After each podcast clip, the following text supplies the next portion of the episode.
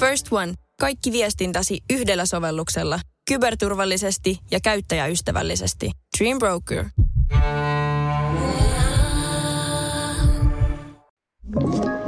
Tämä on Podplay alkuperäissarja. Jälleen on kuppi kahvia käsissä. Ei suinkaan käsissä, vaan täällä kupissa on se kahvi. Se tarkoittaa sitä, että on kuuntelijoilla torstai kimanttia päivä, koska kimanttia kahvit ovat täällä. Ja tiedän, että kimanttia aamukahvit ovat... Onko juotu jo Philadelphiassa Kimmo Timonen vai onko, onko vasta keittimessä? Huomenta, huomenta kaikille. Kyllä täällä jo kolme kuppia on juotu kahvia. Nyt tällä hetkellä kädessä on tämmöinen kuule vissytölkki. Jaha. Ja suus, suussa on pieni yskänpastilli, niin vielä pientä flunssaa päällä. Joo. Näillä lähdetään aamua viemään eteenpäin. Chicago Blackhawks voittaa Stanley Cupin mestaruuden. Pelaajat alaavat Kimmo Timosta, pelaajat alaavat toisiaan. Se on Kimmo Timonen, joka saa toisena tämän kannun. Se on Kimmo Timonen, joka saa toisena tämän.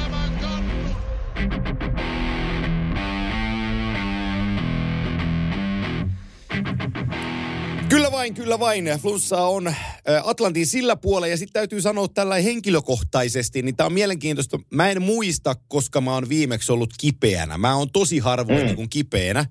Niin eikös tässä, ta- eikös tässä talviloma ole alkamassa, itse asiassa kun tämä tulee torstaina ulosin perjantaina, eli, eli huomenna kun ihmiset tätä kuuntelee, niin eikö ole vähän sellainen flunssan olo sitten, tiedäksä, kropassa ja nuk- jää yö nukkumatta ja vähän pää, niin päässä humisee, miten no onko kuumetta, no ei ole kuumetta, no onko flunssa, no en tiedä tuleeko. Sellainen kun kroppa vähän hakee itteensä. Hei, se on muuten jännä homma silloin kun minäkin kun pelasin, niin, niin tuota, sama mulla täällä tosi harvoin kipeänä, totta kai pientä flunssaa tuossa. Silloin kun pelasin joukkueurassa löytyy, kun joku saa flunssapäpöön, niin se siirtyy aika nopeasti juomapullan kautta sitten muille. Niin tuota, mutta mielestäni yhtään peliä ei jäänyt väliin flunssan takia kuusitoista seitsemäntoista vuoden aikana. Mutta se jännä just pointti, minkä toit esiin, että sitten kun ihminen pääsee tavallaan kausio ohi mm. ja sellainen men- mentaalinen lepotila tulee kroppaan, niin eikö se perhana se flunssa iske saman tien ja sitten ollaan siinä kymmenen kaksi viikkoa sen kiinni. Mutta näin se, näin se hyvin useasti käy, että jotenkin jotain siellä kroppassa tapahtuu, että kun alkaa, alkaa lomaa tai muuten vaan semmoinen ihana ah. Joo. Nyt pääsee rentoutumaan, niin perhana silloin se iskee. No sitä, sitä, mä, sitä mä tässä just vähän samalla mentaliteetillä, kun ö, me saatiin viime viikonloppuna vietä jo täällä lävitse se Hockey Day Finland-tapahtuma tuossa Tampereen Sorsapuistossa. Miten se meni muuten? Se meni, se meni fantastisesti. Oli, oli tosi paljon iloisia Hienoa. ihmisiä, paljon, paljon ihmisiä ja, ja hymyileviä ihmisiä. Ja, ja hyvän mielen tapahtumana lähdettiin sitä viemään lävitse N H L:n kanssa ja kyllä siinä onnistuttiinkin. Se mitä yritän tässä sanoa on se, että se toi kyllä vähän stressiä tuossa sanotaan edeltävät viikot, kun siinä joutui vähän hikoileen, niin. että a, mikä on keli ja kuinka, kuinka jääolosuhteet kestää ja miten se teltta yhdessä sitten niin kuin järjestäjän kanssa, että miten, miten teltta saadaan toimia, mitä ohjelmaa sinne tulee ja sitten lopulta se viikonloppu, että miten se vedetään lävitse ja kuinka kaikki niin kuin handlautuu ja sitten kun se handlautuu ohi ja päästiin Päästiin tämän viikon puolelle, niin, niin mulla siellä kroppa varmaan vähän puhalsi sitäkin, että no okei, nyt toi tuli tehtyä tosta, niin siitä tuli palkinnoksi sitten tällainen, tällainen niin kuin puolittainen, puolittainen vähän kipeä olo, mutta ei, mehän ei siihen antauduta sellaiseen kipeeseen oloon, että sitten jos ei, antaa silleen niin kuin peliksi, ei. Niin sittenhän ei tule yhtään mitään. Se on, hei, miten muuten siitä, siitä viikonloppusta kysymys, miten nämä lekerät pysyy vielä luistimilla? Tosi hienosti. Ja Tosi, o, o, Oka Oksanen, hei, hienosti, li, li, hyvällä liuulla. Onko näin? On, on, on. Ruotsalaisen Reksa, hei, edelleenkin, niin porukan näyttävin luistelija ja, ja tota, tosi, ai, ma, ai, tosi ai, makeita ai. juttuja. Niemisen Mikalla vapsi, vapsin pipa päässä legendaarisesti ja, ja Vammala, Vammalan palloseura. Ja, ja siis paljon, paljon, paljon hyviä juttuja. Oja se Jannella oli vähän, vähän jalat kipeänä, Janne ei päässyt jäälle ja Villellä leikattiin lonkka Niemiselle ja Nieminenkaan ei päässyt jäälle, mutta nekin Aha. oli valmentajina mukana siinä, niin Niin tota, oli, oli, tota, oli, oli, oli hyvä tapahtuma kaikkinensa. Hei, tota, ootko seurannut millään tavalla S M-liigan playoffissa? Kiinnostaa oh, sinua semmoinen? Kyllä mua kiinnostaa, kyllä mua kiinnostaa ja olen kyllä seurannut. Tänään kun keskiviikkona tehdään se Kuopiossa, nyt totta kai minä olen Kalpan, kalpan tota, otteita seurailen tässä aika tiiviisti, niin tänään kun me keskiviikkona tehdään, niin Kuopiossa on kyllä iso peli nyt. Oh. Siellä Harmi, että jatkolla loukkaantui viime pelissä ja Ja, ja yksi tukipilari on pois se kokoonpanossa. Tänään on, tänään kyllä se on kaksi yksi tilanne, että kolme yhteen tilanne, jos hävitään, niin se on, se on aina jännä, jännä ja vaikea paikka sieltä nousta. Mutta sitten taas mä käännän sen pallon sulle toisinpäin, eli ei lasin puoliksi täyteen. Tuosta kun te nappaatte kaksi kaksi tasoitusvoittoa ja lähdette ryöstöretkelle game vitoseen, niin se on aika hyvä fiilis kyllä siinä game vitoseen lähdettäessä, että hei, tästähän me muuten ryöstetään. Se on just näin, mutta tänään on semmoinen niinku, siinä mielessä aika iso peli just, just näitä asioita pohtien, että onko se kolme yksi vai kaksi kaksi, siinä on aika huima ero. Miltä sun silmään S M-liiga-peli on näyttänyt, kun sit sarjaa oot kattonut? Hei, hyvä, hyvä. Siis mä oon seurannut vaan sitä kauppaa pelikassivääntöä. Tosi hyvä playoff-vääntöä ja, ja suhteellisten rehtiä peliä. Tietysti aina sattuu välillä leikkyy yli, mutta kuuluu tietyllä tavalla playoff-jääkiekkoon. Ne pitää tietysti karsia pois, mutta, mutta hyvä, hyvä, kovaa, vähämaallista vääntöä. Eli on ollut tosi kiva, tosi kiva seurata. Huomaa sen tunteen, mikä pelaajilla on siellä vaihtoaitiossa ja, ja molemmille joukkueille kyllä onnittelut, että hyvää, hyvää sarjaa pelataan tähän mennessä. Joo, ja sitten täytyy sanoa niin kuin sellainen asia, että tuossa tamperelaisjoukkueiden särjyä kun seuraa, Ilves pelaa, pelaa Ässiä vastaan, niin jotenkin mä tykkään vaan sitä häävimmästä porilaisuudesta, että nyt kun on pata, pata on pudotuspeleissä, Karri valmentamassa, Joensuun Jesse, tiiäksä, niin kuin, niin kuin jo, Joensuu niin kuin aivan supertyyppi. Tykkää Jessestä, jokerivuosina tutustuttiin ja tykkää Jessestä tosi paljon. Mutta sitten niinku se pelaajafiguuri, mikä se on, kun se on niinku satakiloinen mörssäri, joka avaa sen suunsa ja vähän porinmurteella ilmoittelee, että kuka täällä on niinku seriffi. Niin tota, se niin tietty sellainen niinku, äh, vittumainen porilainen, niin se on, se on klassikko jääkiekkoilija, mä pidän siitä. Se on, se on. Hullu porilainen. Hullu porilainen, semmoinen joo. Oli. Joo, semmoinen. Hei, jos mennään vähän niin kuin N H L ja näistä S M-liigan peleistä, niin mä menin, kävin, kävin eilen, tein semmoisen niin kuin oli pyydetty moikkaamaan niin kuin Flyersin sponsoreita ja kausikorttilaisia ja semmoisia, niin se oli, oli tota Flyers Panthers eilen, Florida Panthers peli, ja mä näin Bill Sito siinä itse asiassa ohi meidän, meidänkin podcastissa vieraana ollut. Ja mä sitten juteltiin siinä, että te olette tehneet hyvää nousua, nousua kohti playoffia ja siinä vähän pohdittiin, montako peliä pitää, oliko ne kaksitoista peliä jäljellä, pitäisi kahdeksan varmaan voittaa, että pääsee ainakin.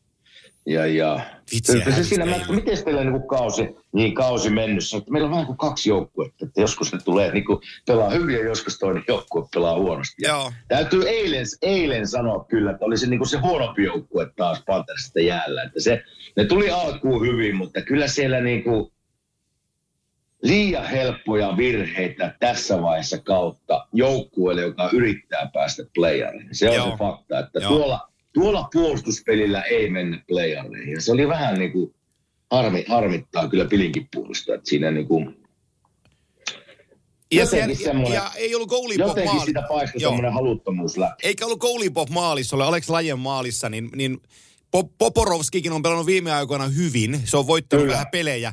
Nyt se ei ollut kyllä tullut, sen täytyy huilata jossain välissä. Ja ne varmaan ajatteli, että Fili on vähän tuollainen hulivilijoukkue tässä välissä. Niin tota, ne iskikin kuusi. Et, et joo, se, se, joo. Siis yhtään ottamatta teidän joukkueelta, Flyersilta mitään pois. Mutta jos sä, oot, jos sä kamppailet pudotuspelipaikasta ja sun pitäisi olla uskottava pudotuspelijoukkue ja Flyers lyö sulle kuusi. Niin se ei, se ei ole hirveän, hirveän mairittelevaa. Et vähän sama asia, ei, väh, vähän sama asia niin kuin mikä mua harmittaa tosi, tosi, tosi, tosi paljon. Ei se, että me hävitään Jussi Jokiselle rahaa, vaan se, että toi Sabersin jätkät on päästänyt irti. Niin se on, mikä siellä on meneillään? En tiedä. Uh, uh. Ne, siis viimeiseen, viimeiseen viiteen peliin niillä on tehty varmaan viisikymmentä maalia omiin. Siis se on ihan käsittämätöntä, että se, niin kuin se kulttuuri nostaa taas sieltä päästään, että on ok luovuttaa. Ja, ja se, niin kuin se, mitä mäkin olen puhunut tässä pitkin meidän kimanttia kautta, että, että nämä on tärkeitä oppiasioita joille joukkueelle päästä eteenpäin, niin kyllä kaikki oppi mm. valuu taas kankkulan kaivoon, kun, kun viisitoista kierrosta ennen loppua voidaan heittää hanskat tiskiin. Ei, se on niin kuin karm, karmaisevaa katseltavaa. Mä oon pari peliä nähnyt ja Ja tota, ei, ei siis niinku luovuttaminen tulee sieltä ensimmäisenä mieleen. Niin se on hirveetä, kun nuoret miehet isoilla sopimuksilla luovuttaa Juh. ja taistelee. Niin se on, se on karmeen näköistä touhua. Ja, ja, ja harmittaa vähän siinä mielessä, koska me molemmat nostettiin ne tuonne playareihin. Ja vähän toivottiin, että se, just mistä äsken mainitsit, se, se kulttuurimuutos voittavaan suuntaan on nyt kääntymässä. Niin paskan marjat. Nyt se on niinku, nyt mentiin niin nopeasti siihen vanhaan, kyllä, mitä on tuossa neljä viisi vuotta nähty, että huh huh. Että ei, ei. Kyllä on tekemistä edelleen tuossa seurassa. Hei, meillä on vierasjakso tänään ja onkin tosi, tosi mielenkiintoinen vierasjakso, on. Mutta mä sanon vielä yhden asian, ennen, ennen kuin otetaan vieras tähän listoille mukaan, että se on tuo Laine alkanut veteleen sentterinä, kaksi peliä nolla plus nelkku sentterin paikalla ja ne, ne voitti Washingtonin viime yönä seitsemän kuusi, varm, en ole katsonut koko peliä, katoin koosteet sitä ja maalit, välttämättä ei ihan laadukkaan jääkiekkopeli, mutta hei, aloitusympyrässä viisikymmentäkuusi pinnaa. E- Miten sä näet muuten Papen siinä sentterin? Mitä tulee ensimmäisenä mieleen? Että välitykset on liian pitkät sentteripeliin. Joo. Se on niinku se mm. ensimmäinen, ensimmäinen aito ajatus, mikä siitä tulee. Mutta tota, kun se on kuitenkin smartti pelaaja, niin se, että kuinka se pystyy Joo. orientoitumaan siihen puolustuspeliin. Ja mun mielestä se, niin kuin Pate sanoi itse hyvin jossain haastattelussa, että, että hän haluaa oppia lisää pelaajana. Niin mikä sen parempi paikka oppia hyökkääjältä, kun pelata sentterinä tuossa se viisitoista kierrosta, niin, niin, niin taas niin uudelta positiolta ymmärtää pelistä varmaan enemmän. Mä ajattelen sen niin kuin sillä, että hän, niin kuin, hän viisastuttaa itseään jääkiekkoilijana ja se ei ole koskaan huono asia. Ei, mehän voidaan kysyä seuraavalta viereltä tätä asiaa. Siitä niin voidaan. Tästä, niin, se on just näin. Tästä muutoksesta. Sehän, sehän me muuten otetaan, otetaan Framille. Näin saadaan oikeastaan kaikki valmiiksi, jo tuota sentterikysymystäkin mielessä, jota tuossa äsken oli, mutta kun vieras tulee tähän linjoille, niin useimmiten se on Philadelphian Kimmo, kun on esittelyn tehnyt, joten ole, olepas ystävä hyvä ja anna mennä. No niin, tästä se lähtee. Eli seuraava vieras on valmentanut minua Vancouverin kaksituhattakymmenen olympialaisissa, josta meillä tuliaisena on pronssimitali. Harmi, etten päässyt nauttimaan useammin miehen valmennustaidoista, koska olisin saattanut voittaa jopa kultamitalin joskus.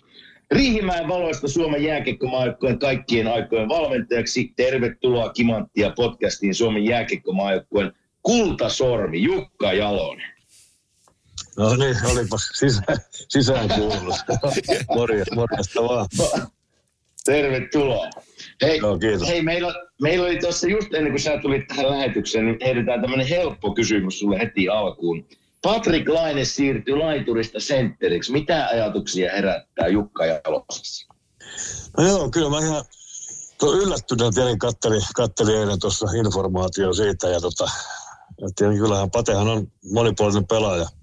Ei kahta sanaa ja voi olla, että tekee ihan hyvä, että vähän avartaa sitä omaa pelinäkemystäänkin, koska kyllähän sentterin rooli on, on vielä omalla tavallaan vaativampi ja haastavampi kuin laiturin rooli. Että siinä joutuu vähän enemmän, enemmän puolustaa ja painia omassa päässä ja se on vähän vastuullisemman pelaajan rooli. Että voi tehdä hyvääkin Patelle, mutta kyllä mä kuitenkin vielä ainakin toistaiseksi näen, että varmaan parhaimmillaan, kun on hyvät pelurit ympärillä, niin Paten paras paikka niin tässä tilanteessa on vielä laituri, mutta, mutta varmaan tekee hyvää kyllä hänelle niin kuin ihan mentaalipuolella niin ja sitten niin kuin pelin ymmärtämisenkin kannalta. Niin me Antin kanssa tuossa vähän keskusteltiin, että onko niin kuin, varsinkin Antti, Antti sanoi hyvin tuossa, että onko niin kuin etäisyydet tavallaan liian pitkät nyt Pateen. Pate on hyvä luistelija, mutta ei välttämättä se, niin välitykset, onko niin kuin tavallaan kun sieltä pitää omasta päästä lähteäkin tukea hyökkäyksiä ja tulla taas omaan päähän, niin onko se, onko se vähän liikaa Pateen luistelu semmoisella räjähtävyydellä, sanotaanko näin, mutta aika näyttää, aika mielenkiintoinen kokeilu. No joo, joo, kyllä se tietenkin semmoinen sentteripelaaminen on semmoista stop-start-pelaamista, että siellä ollaan aika paljon paikallaan niin kuin omallakin alueella ja pientä, pientä liikettä, pienessä ahtaastilassa, sitten pitäisi lähteä terävästi heti ylöspäin, niin laajat kaarokset tämmöiset, niin ne, ne on kyllä aika ne, paljon vähemmällä niin siinä, että, että kyllä siinä joutuu vähän sitä luistelutekniikkaa varmaan hiomaan myöskin. Niin sen mä oon oppinut tässä vuosien saatossa, kun maajoukkueen kattonut, kattonut, että jos joka joukkueessa on sentteri, jolla on laajat kaarokset, niin se ei kauan siinä, se ei kauan siinä pelaa. Niin se kyllä se, joo totta kai se, kyllä kun maajoukkueeseen valitaan, jos arvokisoihin tyrkyllä, niin kyllä yleensä, yleensä ne sentterit on sen verran hyviä jo siinä vaiheessa, että, että tietävät, miten, miten niin kuin homma pitää hoitaa ja, ja kyllähän se aika usein sitten niin joukkueen niin hyvyys, mitataan niin senttereiden hyvyydelläkin, niin se vaan tuppaa olemaan, että mitä paremmat sentterit joukkueessa on, niin sitä todennäköisemmin taistelee vähän isommista asioista kuin pelkästään ynnä muuta sijoituksista. Että kyllä, kyllä se niin kuin on todella vaativa pelipaikka ja, ja sen huomaa siitä, kun valitsee joukkuetta, niin esimerkiksi ihan nyt just tässä vähän ennen kuin, ennen kuin alettiin jutella, niin katselin meidän ekaa leiriryhmää, niin kaikille muille pelipaikoille ukkoa tunkulla, tunkua niin vasemmalta ja oikealta, mutta sentteripaikalle ei ole kyllä. Että niitä on niin selvästi vähemmän kyllä kuin laitureita ja pakkeja. Että se on vaan se on niin myönnettävä, että vaatimustaso on kova. Se on jännä asia. Ei. Se on jännä asia, joo, se, on, se on nimittäin noin. Kun voisi kuvitella, kun, äh, kun itse valmennan U kolmetoista-poikia,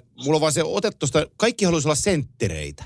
Tulee siis nopeasti mieleen. Mutta sitten taas tolle tasolla, kun mennään, niin tietysti se, niin kun se muovaantuu, muovaantuu se peli ja pelivaatimus on erilainen äh, laitahyökkääjällä ja sentterillä. Ja sitten jos mä otan Jukka vielä jonkun Kanadamallin tähän näin, että sä voit tietysti sano oman mielipiteesi, mutta, mutta jos mä tuossa Kanadan jääkiekkoa katsoo vaikka, vaikka viimeisen kaksikymmentä vuoden ajalta, niin se, että Patrice Bergeron siirtyy Bostonin sentteristä Sidney Crosbyn laitohyökkäjäksi Kanadan paidassa, niin se on vähän helpompaa sentteristä laituriksi kuin toisinpäin.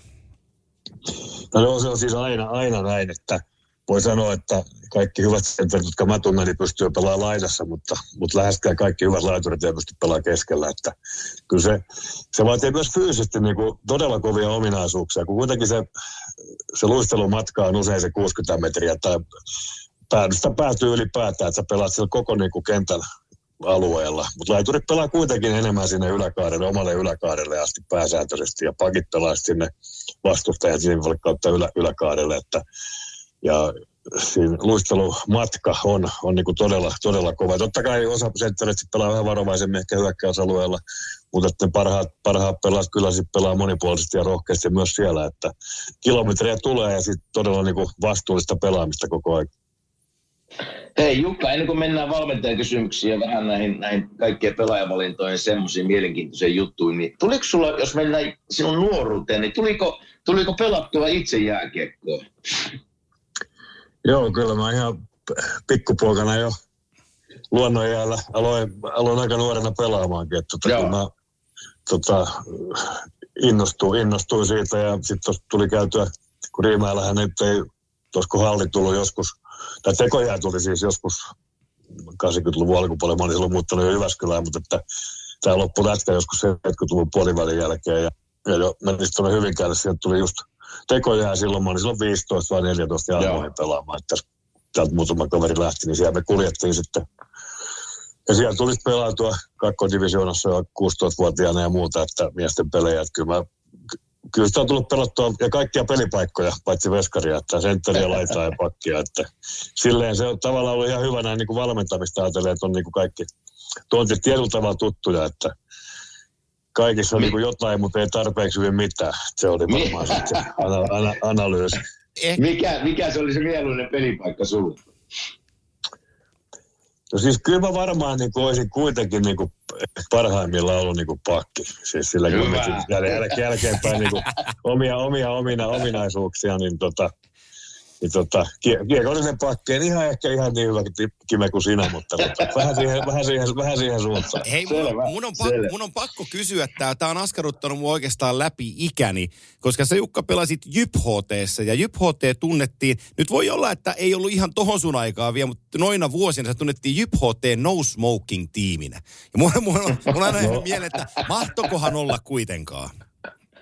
No siis, joo, siis mä olin silloin Jypissä, kun se oli no, Jyp Smoking Team. Mä istuin muuten pari vuotta Jokisen Artun kanssa vierekkäin kopissa ja tuli aika hyviä tarinoita, voi kertoa sen. Että, mutta tota, mutta sanotaan, että siellä meillä oli muistaakseni pari kolme pelaajaa, jotka, jotka kyllä ei ihan täyttänyt niitä kriteereitä, no smoking team kriteereitä, mutta pää, pääosa kyllä. Ja no drinking team ei ehkä mikään joukkue voi silloin olla. Että ei ollut, ei ollut.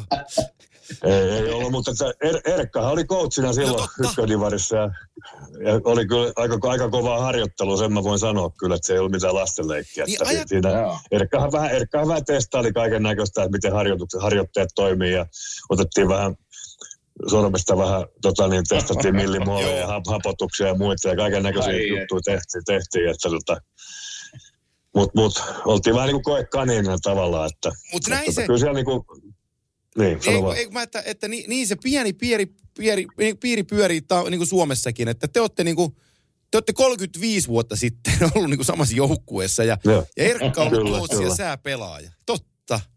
Kyllä, kyllä se, kyllä se, kyllä se näin. No, Pietilän Sakki oli kakkoskoutsi muuten silloin. Niin sekin vielä. No, silloin, tota, niin. Että joo, kyllä siinä niinku, hy, siis hyvät koutsit oli, ei, ei kaasta sanaa. Ja kyllähän Divariin oli, Jyppi oli silloin huippujoukkue siinä, että ihan karsittiin.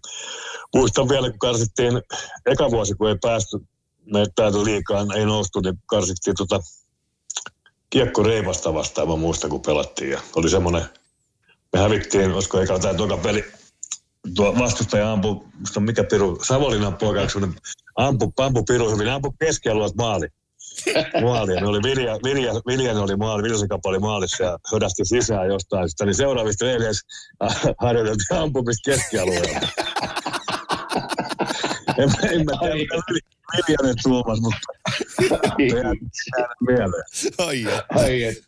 Hei Jukka, mitä, jos mennään sinne vielä sinun sun nuoruuteen ja sanotaan, että sä oot kaksikymmentävuotias, vähän ehkä yli, niin mitä Jukka Jalonen tuumasi silloin elämästä? Mihinkä suuntaan sinne lähdössä?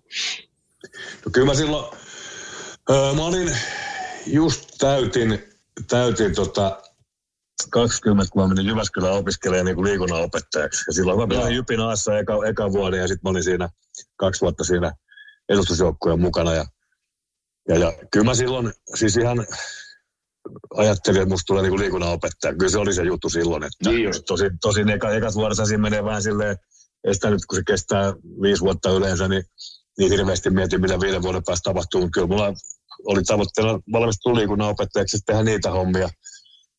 hommia tota. Mutta sitten se tuli, no mulla tuli iso paha polvivamma silloin, koska kahdeksan kuusi ja mulla loppui tavallaan siihen niin kuin pyrittänyt niin kuin liikapelaajaksi. Ja, ja, tota, ja, ja sitten mä valmistuin kahdeksan kahdeksan ja mä tein yhden vuoden liikunnanopettajan hommia, hommia tota, sitä lukio.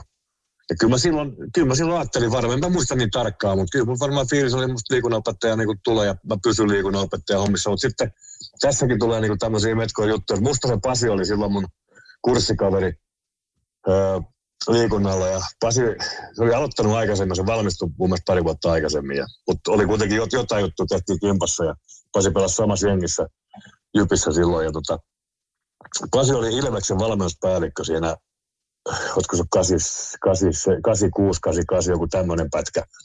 Ja sitten kun mä olin ollut vuoden, tai vajaan vuoden opettaja, niin Pasi soitti mulle ensin, että kiinnostaa sua, sua niin kuin Ilveksen valmennuspäällikön hommat Junnun puolella. Ja no, kyllä mua kiinnostaa. Sitten se otti puheenjohtaja, Junnun puolen puheenjohtaja Mattila Jussi, että tuukko haastatteluun ja neuvotteluihin. Ja niin. Menin sitten ja jotenkin sitten se, se vuosi kuitenkin siinä opettajana oli, oli sen tyyppinen vähän, että Että ei hemmetti, että tämä kuitenkin on, oli hyviä luokkia, semmoisia oli kivat nouhuta ja tehdä lasten kanssa hommia, mutta sitten oli semmoisia aika kivirekiä, oli vaikeita oppilaita ja muuta, välillä mennä hermo mennä. Ja ajattelin, että jos ei, t- tässä voi saada joku tuomio joskus, jos käy käsiksi, että on parempi, että ehkä tehdä jotain, jotain muita, muita juttuja. Ja sitten sit mä niin päädyin siihen, että aloin tavallaan niin kuin valmentaa valmentaa, Ilveksen Junnun puolen valmentajia.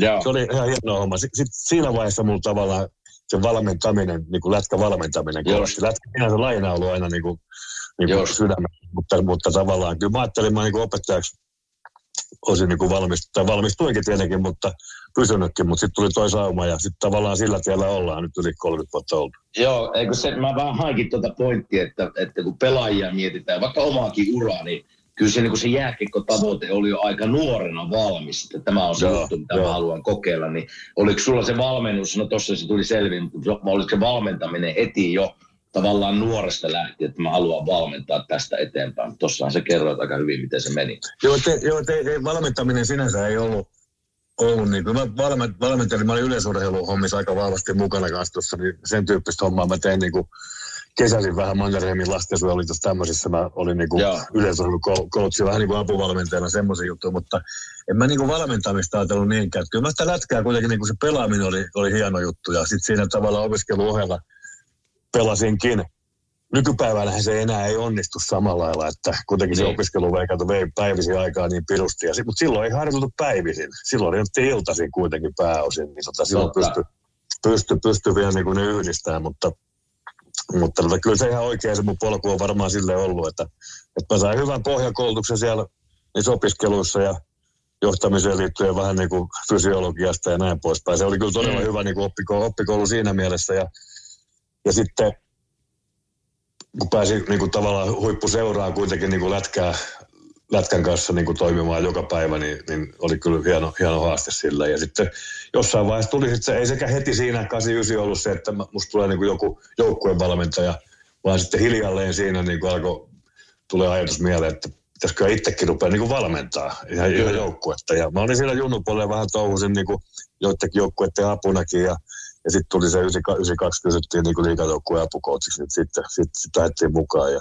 ja tota, kaiken näköistä on matkan varrella tapahtunut. Hyvässä ja, hyvässä ja pahassa.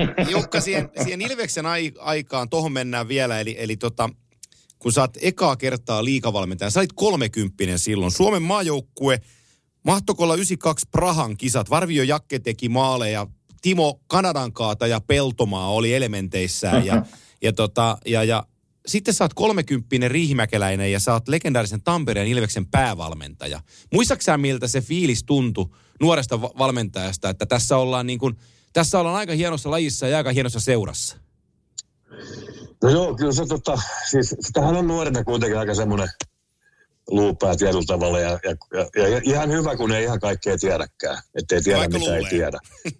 Et, niin, niin luulee, luulee tietävänsä ja, ja kyllä siinä niinku pitää vähän niin kuin luullakin. Jos ei, jos, ei lu, jos ei luule tietävänsä, niin sitten se on aika epävarma ja kyllähän sen pelaat heti aistii, joukkue aistii sen. Että, et tota, totta kai omalla tavalla nöyrä pitää olla, että ei, ei semmoinen niinku ylimielinen missään nimessä ja näin poispäin. Mutta että, olihan se niinku kova paikka hypätä, kun jälkeenpäin, jälkeenpäin kun katsoo niitä kuvia. Joo. Niin kun katsoo, että vähän on ihan, ihan, ihan pikkupojan näköinen. Mitä kyllä jätkätään niin kuin ajatellut, että, että just, mä täytin just niin kuin silloin, kun päävalmentajaksi tota, pestattiin siitä, niin mä olin täyttänyt just kolmekymmentä, käytännössä kaksikymmentä kolmekymmentä, että mä olin niin, niin nuori ja silleen kokematon, mutta, mutta kyllä virtaa, virtaa ja intohimo oli. Että kyllähän se on niin tärkein asia, tekee sitä mitä tahansa elämässä, niin on intohimoa. Ja sitten kun on intohimoa, niin kyllähän sitä, jos ei sitä tavallaan vielä kukaan osaa, ei ole seppä syntyessään kukaan omassa hommissa, omissa hommissaan, niin kyllä sitä oppii, kun haluaa oppia. Että, ja kyllähän mä olin tietenkin oppinut tiettyä asioita aika paljon siinä sen kolmen vuoden aikana, mitä ei olla valmennuspäällikköjä. Touhutan valmentajien kanssa, katsella paljon liigapelejä ja muuta. Että, ja, ja olin siinä itse asiassa semmoinen, mulla oli semmoinen ryhmä, ryhmä yhden vaikka pari vuotta siinä aamujäillä kävin, kävin tota kauppaopiston poikia vetämässä. Se oli kuusi seitsemän kaveri, Niemisen Veikko muun muassa ja, ja tota Soinun Kaitsu ja muita. Että ihan muutamia ihan hyviä liigapelejä, niiden kanssa pääsi touhuumaan ja näin poispäin. Vähän, vähän niin kuin jyvälle siitä, että mitä siellä poikien päässä, miesten päässä, nuorten miesten päässä liikkuu. Hei, hei, mä menisin kysyä tämän kysymyksen vähän myöhemmin, kun puhutaan valmennuksesta yleensä, mutta nyt nostit tuon iän esiin ja olit nuori poika. Niin miten sä näet, onko iällä mitään merkitystä, kun valmennetaan aikuisten joukkuetta? Niin kun valmentajaa mietitään. No, tämä on, tää on niin tosi, totta kai onhan sillä merkitystä, ei sitä nyt käy kieltäminen, että, mm. että, mutta jokaisella, jokaisella coachilla on se oma polkunsa ja mä uskon, että niin kun ajatellaan nuorta valmentajaa, niin siinä, että valmentaja nuori, niin siinä on omat, omat tietyt etunsa mahdollisesti olemassa. Uh, Mutta sitten totta kai sitten, jos nyt valita saa, vaikka miettii, jos mä mietin omaa itseäni, niin, niin onhan mä nyt totta kai aika paljon parempi valmentaja tänä päivänä kuin mä silloin olin. Niin. Että kyllä mä niin paljon tässä matkan varrella oppinut, oppinut, oppinut ymmärtää ja näin poispäin, että mikä on valmentamista tärkeää ja näin. Että mutta kyllä nuorikin valmentaja voi olla hyvä valmentaja. Ei, ei kahta sanaa siitä, että ei, ei, ei missään nimellä. Mutta kyllä, kyllä tietenkin, siis ei ole, ei ole kyllä helppo olla heti nuorena niin kuin hyvä ja varsinkin huipputasolla. Että, niin. Että munkin, munkin, munkin reitti nyt ihan optimaalinen silleen olla, mutta heti, heti niin kuin syvään päähän, mm, että niin. liikaa. Että, että kyllä järkevämpi olisi aloittaa varmaan pikkusen alempaa tai junnusta tai muuta, että oppisi tavallaan tiettyjä lainalaisuuksia siinä, mutta että jotenkin mä olin opiskellut koulussa taas muuten niin kuin opettamista ja esiintymistä ja tämän tyyppisiä asioita. Ne ei niin kuin ollut silleen niin kuin ihan, ihan uusia, ettei silleen tullut kylmiltään lähettyä. Että kyllähän se kuitenkin vaikuttaa sitten taas siihen joukkueeseen ja pelaajistoon, että miten, miten siinä joukkueen edessä niin kuin on ja mitä puhuu ja miten puhuu ja miten asiat esittää. Ja, niin kyllähän se vaikuttaa myöskin sit siihen, että miten valmentaja ruvetaan arvostamaan. Mutta ihan semmoinen on pakko heittää tähän, tähän niin kuin... No niin, silloin mä kävin vuonna yhdeksänkymmentä semmoisen valmentajakurssin siihen aikaan. Se oli niin kuin vaativin kurssi Suomessa. Siellä oli niin kärkipäävalmentaja viisi semmoista viikon jaksoa tuolla Vierumäellä. Ja se oli mukana, oli Aravirta ja Junnoa samalla kurssilla, Valosalon Matti ja ynnä muuta.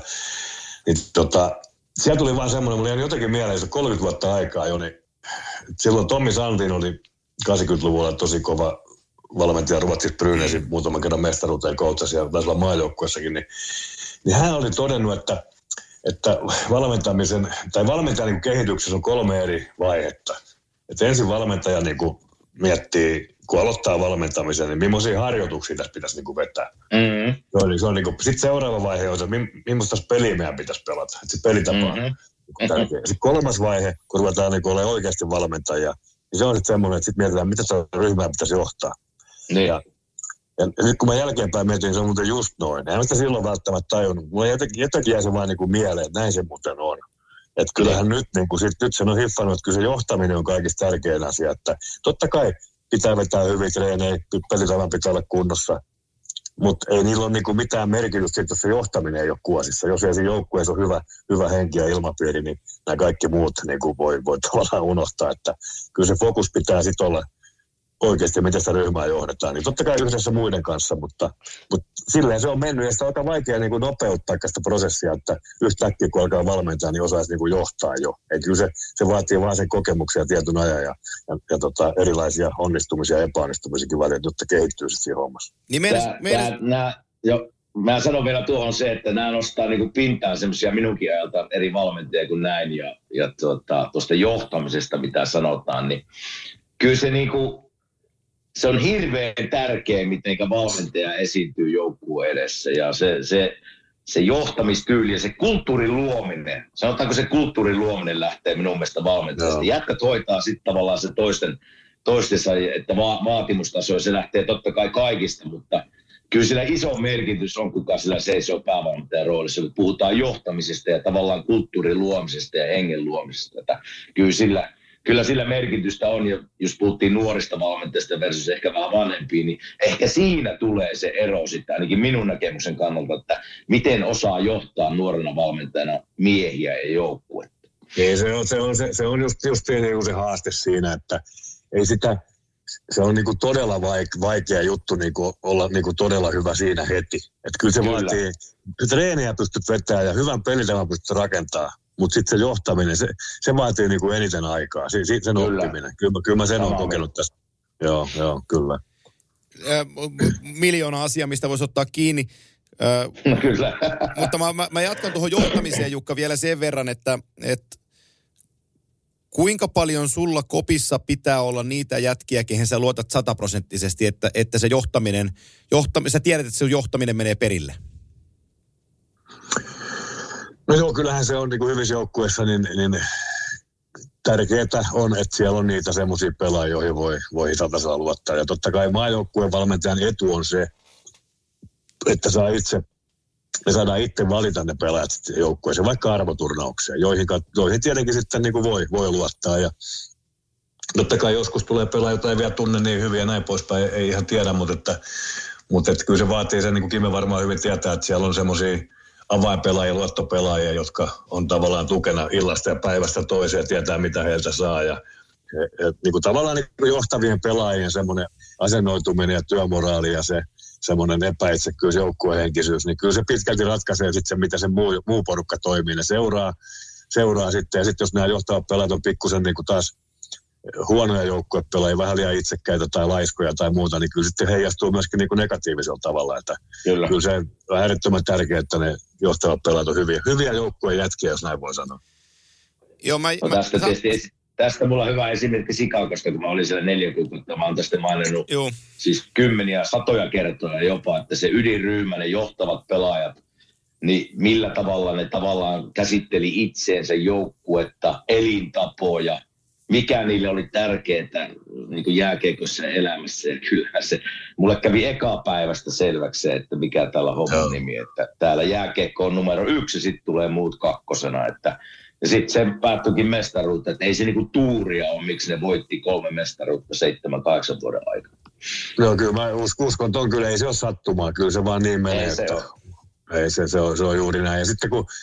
Niin kuin ne pelaajat, jotka on niin kuin avainpelaajia, tärkeitä pelaajia, ne näyttää sitä omaa esimerkkiä siinä arjessa jatkuvasti. Niin kyllä siellä mm. vaan muut rupeaa, niin kuin se, se tarttuu niin kuin hyvällä tavalla.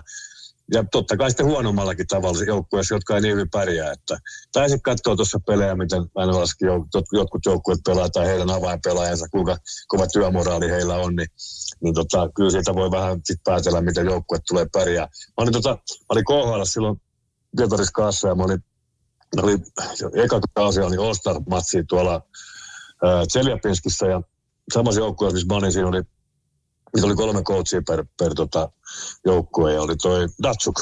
Datsjuk on samassa jengissä ja, ja mä oon pitänyt Datsukia aina aika, aika hyvänä pelaajana, että et, huikea, huikea kahden suunnan jätkä ja tota, vaikka se All-Stars-peliä, siellä nyt sitten vähän niin kuin vedetään puolivaloon niin kuin, niin kuin tapana on ja varmaan on hyvä, hyvä, hyvä ollakin, niin kyllä Datsukki, hei, siinäkin ja niissäkin peleissä, niin kyllä se, niin kuin, se takakarva, se oli niin selkeä ytimessä sille, että ei se, ei se viittinyt niin kuin liukua. Kyllä se tuli ja nosti jonkun mailaa, mailaa ja nappasi kiekon ja sitten taas mentiin. Että ei niin kuin hulluna yrittänyt, ei semmoista niin kuin älytöntä, mutta kuitenkin niin kuin semmoinen työmoraali oli niin, niin, niin kuin tapissansa siinäkin, että ja silleen näki, että kyllä tuossa on niin kuin aika, aika kova peluri, että ei tarvitse takia ihmetellä, mikä tekee Detroit on pärjännyt tai pärjäs silloin aikanaan kohtuullisesti. Kyllä. No se on totta. Kyllä. Ja mä otan, mä otan siihen, mitä sanoit viisi minuuttia takaperin kiinni siitä, että ensin vedetään harjoituksia. Mä katson sun uraa taaksepäin, niin, niin trillien ke- vetäminen, niin se on se Ilves-aika sulla. Sitten se, sit se peli, joo, varmaan, pe- joo, ja, ja, ja sitten se, niin se valmentaminen ja taktinen puoli on toi H P K-aika, ja, ja sitten se johtaminen tulee sen jälkeen, mutta mä esitän tällä tämän kysymyksen sulle, että kun äh, mä peruutetaan parikymmentä vuotta tästä näin, ja, ja se, sun ensimmäinen stintti S M-liigassa, se päättyi sinne lukkoon, Ilveksen loppu oli vähän vaikea, ja sit sä lähdit käymään Italiassa, ja sä olit Newcastlessa, ja, ja tota, se niin kun Suomi jääkiekossa varmaan iso kuva-ajatus oli, että no tuleekohan Jukka Jalonen koskaan tosta takaisin. Ja sit sä tulit H P K:hon, ja teillä oli H P K:ssa tosi menestyksessä rani, joka päättyi Suomen mestaruuteen, mutta ne ensimmäiset vuodet, mä olin silloin radiossa, tehtiin yhdeksänsataaviisikymmentäseitsemän Tapparaa ja Ilvestä, ja, ja Jukka Rautakorven Tappara pelasi silloin, käytettiin niin kuin kahvausjääkiekko, oli se termi silloin. Ää, jääkiekko on kehittynyt tosi paljon niistä ajoista. Mitä sä, mitä sä mietit jääkiekosta niin kuin tuohon H P K-aikaan ja siitä, mikä silloin oli valloillaan? No siis, mehän, mehän pelattiin vähän erilaista lätkää silloin.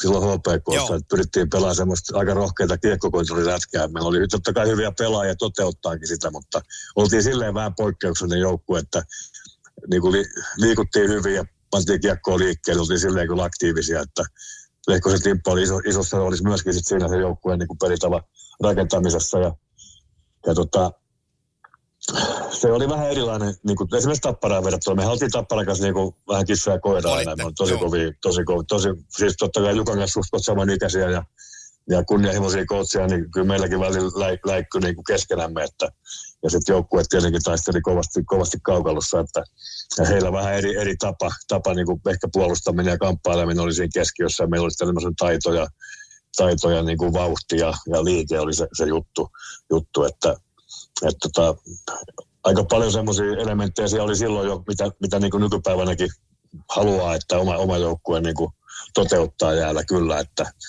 et tota, oli, mut pitää muistaa, että millaisia pelaajikin meillä oli. Meillä oli Tuulolaisia, joka huikea, oli silloin huikea kiekollinen pelaaja. Meillä oli Somervuorta ja Santalaa ja Miettistä ja niin, Kuortsikkia ja Vuitekkiä ja muuta. Meillä oli, meillä oli niin kuin taitoa paljon ja pyrki, pyrittiin sitä kyllä hyödyntämään. To, Tuohon li, to, to liittyy tuohon H P K-aikaan sellainen myytti. Mä en ole sulta koskaan tätä asiaa edes kysynyt, mutta mä muistan, kun teidän jengistä silloin puhuttiin. Jalo, jalo, Jalosen ja Lehkosen H P K, niin oli sellainen grillihuhu siitä, että hei, tiedätkö ne vetää ohoisella, ne pelaa vaan pelkkiä pelejä. Ne pelaa koko ajan erilaisia pelejä, että kaikki muut vetää punttia ja kaikki muuta, niin se Jalonen, ne pelaa vaan pelejä. Pelasitteko se pelejä? Joo, siis toi on, toi on hyvä kysymys siis sille, että me vedettiin kesätreeneissä paljon pelejä. Meillä oli siis, mutta me oli paljon muutakin. Me, me, mä väitän, että me oltiin fyysisesti kyllä ihan niin kuin top kaksi, top, top kolme joukkueen niin kuin liigassa, että, mutta meidän, niin kuin, meidän juokseminen tapahtui käytännössä ihan aerobista juoksemista lukuottamatta kyllä peleissä. Meillä oli semmoista kaksi, kesäsi oli niinku kaksi, kaksi pelipäivää, tai kaksi, oikeastaan kolme pelipäivää viikossa. Ihan siis, me pelattiin salibändiä kahtena päivänä, silleen, se, ja meillä oli paitsio siellä, oli siis ihan viivat. Joo. Ja se oli hyvä salibändi, oli kolme vastaan kolme pelaamista, pelattiin semmoisia kolmekymmentä sekkaa vaihto, tai vaihtopituisen minuutti suunnilleen palautusta, lent, lentovaihdot ja kovia, kovia niinku pelejä siinä. Sitten me pelattiin yhtenä päivänä korista kolme vastaan kolme.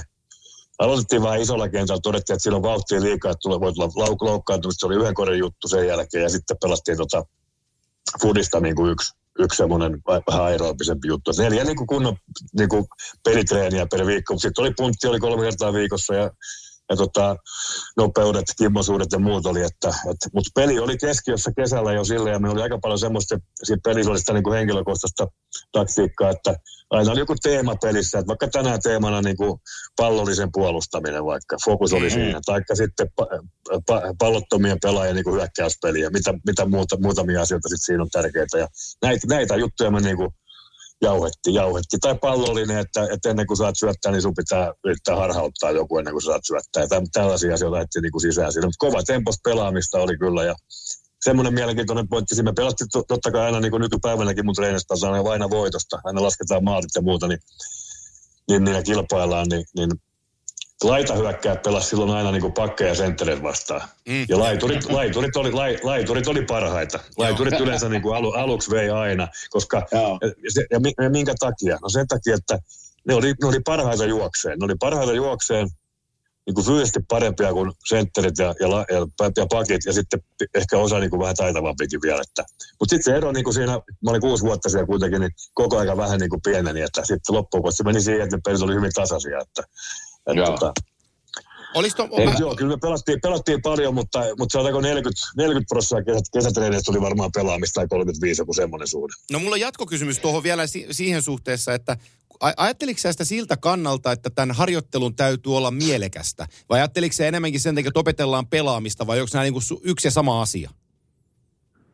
No sekä, sekä että kyllä ne niin kuin liittyy toisiinsa, että että me olisi voitu mennä juokseen niin kolmenkymmenen sekunnin vetoja kentälle, kentällekin, mutta me päätettiin pelata. Joo. Ja, tota, ja sitten kun se pelaaminen, kuitenkin liikkuminen on niin kuin pelin omasta, sieltä tulee stoppia, starttia, etuperi, takaperi ja vähän sivuttaa ja näin poispäin, kääntyillään ja, ja se on monipuolisempaa liikkumista, niin kuin kaukalossakin se on monipuolista, ei pelkästään niin kuin eteenpäin niin kuin pitkää siivua ja näin.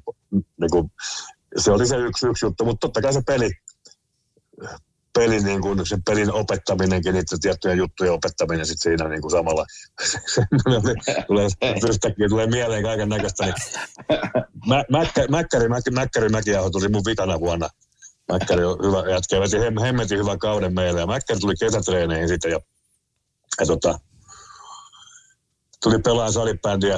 Totta kai hikinauha päässä siinä ja että tässä voi heittää vähän kikkailla ja käkkäillä ja ottaa vähän iisimmin. Ja sitten tuli, tuli semmoinen tilanne, että tuli niinku, oli hyökkäys pääsi pallo ja sitten lähti, lähti niinku vastaan hyökkää toiseen päin. Mäkkäri ja vähän sitten siinä vähän, la, vähän laiskahkosti tuli ihan alas ja oli kolme kahta vastaan hyökkäys. Ja sitten, mutta kuitenkin se kaksikko Mäkkärin niinku puolella otti, otti pallon ja sitten riisti sen ja avasi niinku Mäkkärin läpi. Ja mä viensin poikki ennen kuin Mäkkäri pääsi ihan pois. Se oli vähän ihmetteli käden levällä, mikä homman nimi. Että, että ei, ei, ei meillä ole, ei meillä ole laiskamiehen läpiajoja, että, että Pitää tulla, pitää tulla alas ja sitten lähdetään vasta sieltä. Että ei voi jäädä niin kuin vähän kyttäälle ja antaa muiden tehdä hommia. Että, että kyllä se oli, se oli fyysistä hommaa. Se oli siellä, piti tehdä, tehdä niin kuin töitä kaikkien. Että, oli kovia harjoituksia, mutta se, että tuo sykestä kahdeksankymmentä, niin kun sä pelaat, että sä edes huomaa sitä. Ei se tunnu niin siltä samalla.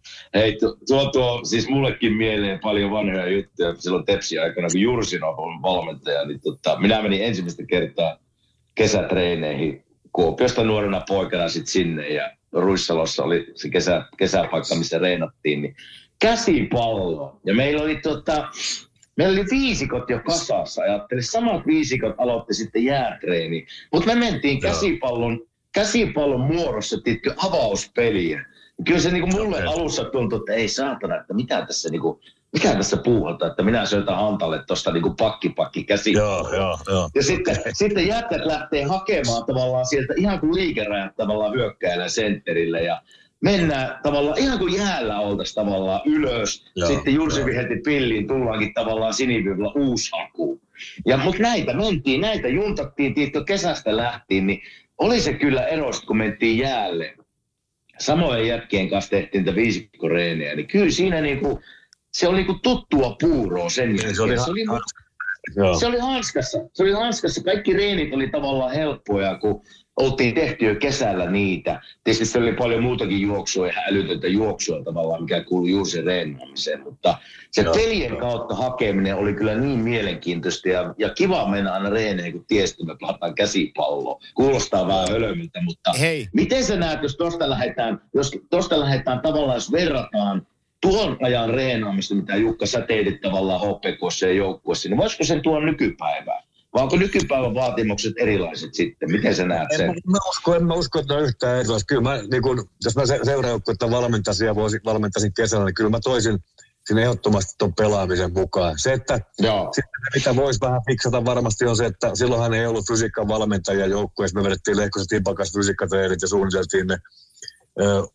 Kyllä meillä jonkunnäköinen ymmärrys totta kai oli siitä, että ehkä jotain asioita voisi tehdä vähän viisaammin, sitten jotain punttitreenaamista vielä vähän yksilöllisemmin ja näin poispäin. Sitä voisi niinku fiksata, mutta, mutta kyllä mä sen pelaamisen pitäisin siinä niinku ehdottomasti, ehdottomasti niinku kesätinkin mukana. Että kun se kuitenkin si, siellä niinku juostaan niissä peleissä, että kun haetaan sitä fyysistäkin mm. niinku kehitystä, niin, niin ne palvelee kyllä erittäin hyvin. Sitten ihan puhdas nopeus, kimmoisuus, ketteryys, nämä hommat, niin niitä ne pitää tehdä jossain muualla kuin sitten pelaamalla. Että, ja sitten semmoinen ihan puhdas aerobinen, ra, niinku rauhallinen, kevyt, matalasykkeinen niin kuin juokseminen vaikkapa tai pyöräily, niin se on sitten jossain muualla, mutta mutta tuossa tota, yhdistyy kyllä hyvin se, niin kuin se, se pelimukavuus ja sitten se fyysinen kehittäminen. Mun on Kime pakko niin sanoa. Siinä tulee sinne kilpailu, kilpailutilanne kanssa. Niin tulee se. Sä saat heti sen kymmenen viisitoista prosenttia heti niin kuin pelaajakin saa itsestään enemmän irti, kun siinä on kisa. Sä et sä halua kaverille hävitä. Sä haluat voittaa sen ja vähän, vähän kuittailla peliäkin, miten tänään kävi. Totta. Se on just niin. Näin. Mä, niin se menee. Mä oon täällä shokissa sen takia, kun Kime sä kerrot siitä Jursin käsipallon alkulämmittelystä. Mm-hmm. Arva, arva, mitä Tapparan U kolmetoista tekee, on tehnyt tällä kaudella ihan jokaisessa pelivalmistamassa alkulämmössä. Ihan sitä, ihan sitä samaa käsipalloa ollaan menty poikien. Onko näin? Oh. Onko näin? On, on. Selvä. Joo. Pidän vaan, pidän vaan yllä, kyllä se toimii. Joo, pari, joo, pari Timosta on tulossa ja sitten mu- muutama koivu siihen käsipallolla. No niin, no niin, pär... kyllä pärjää.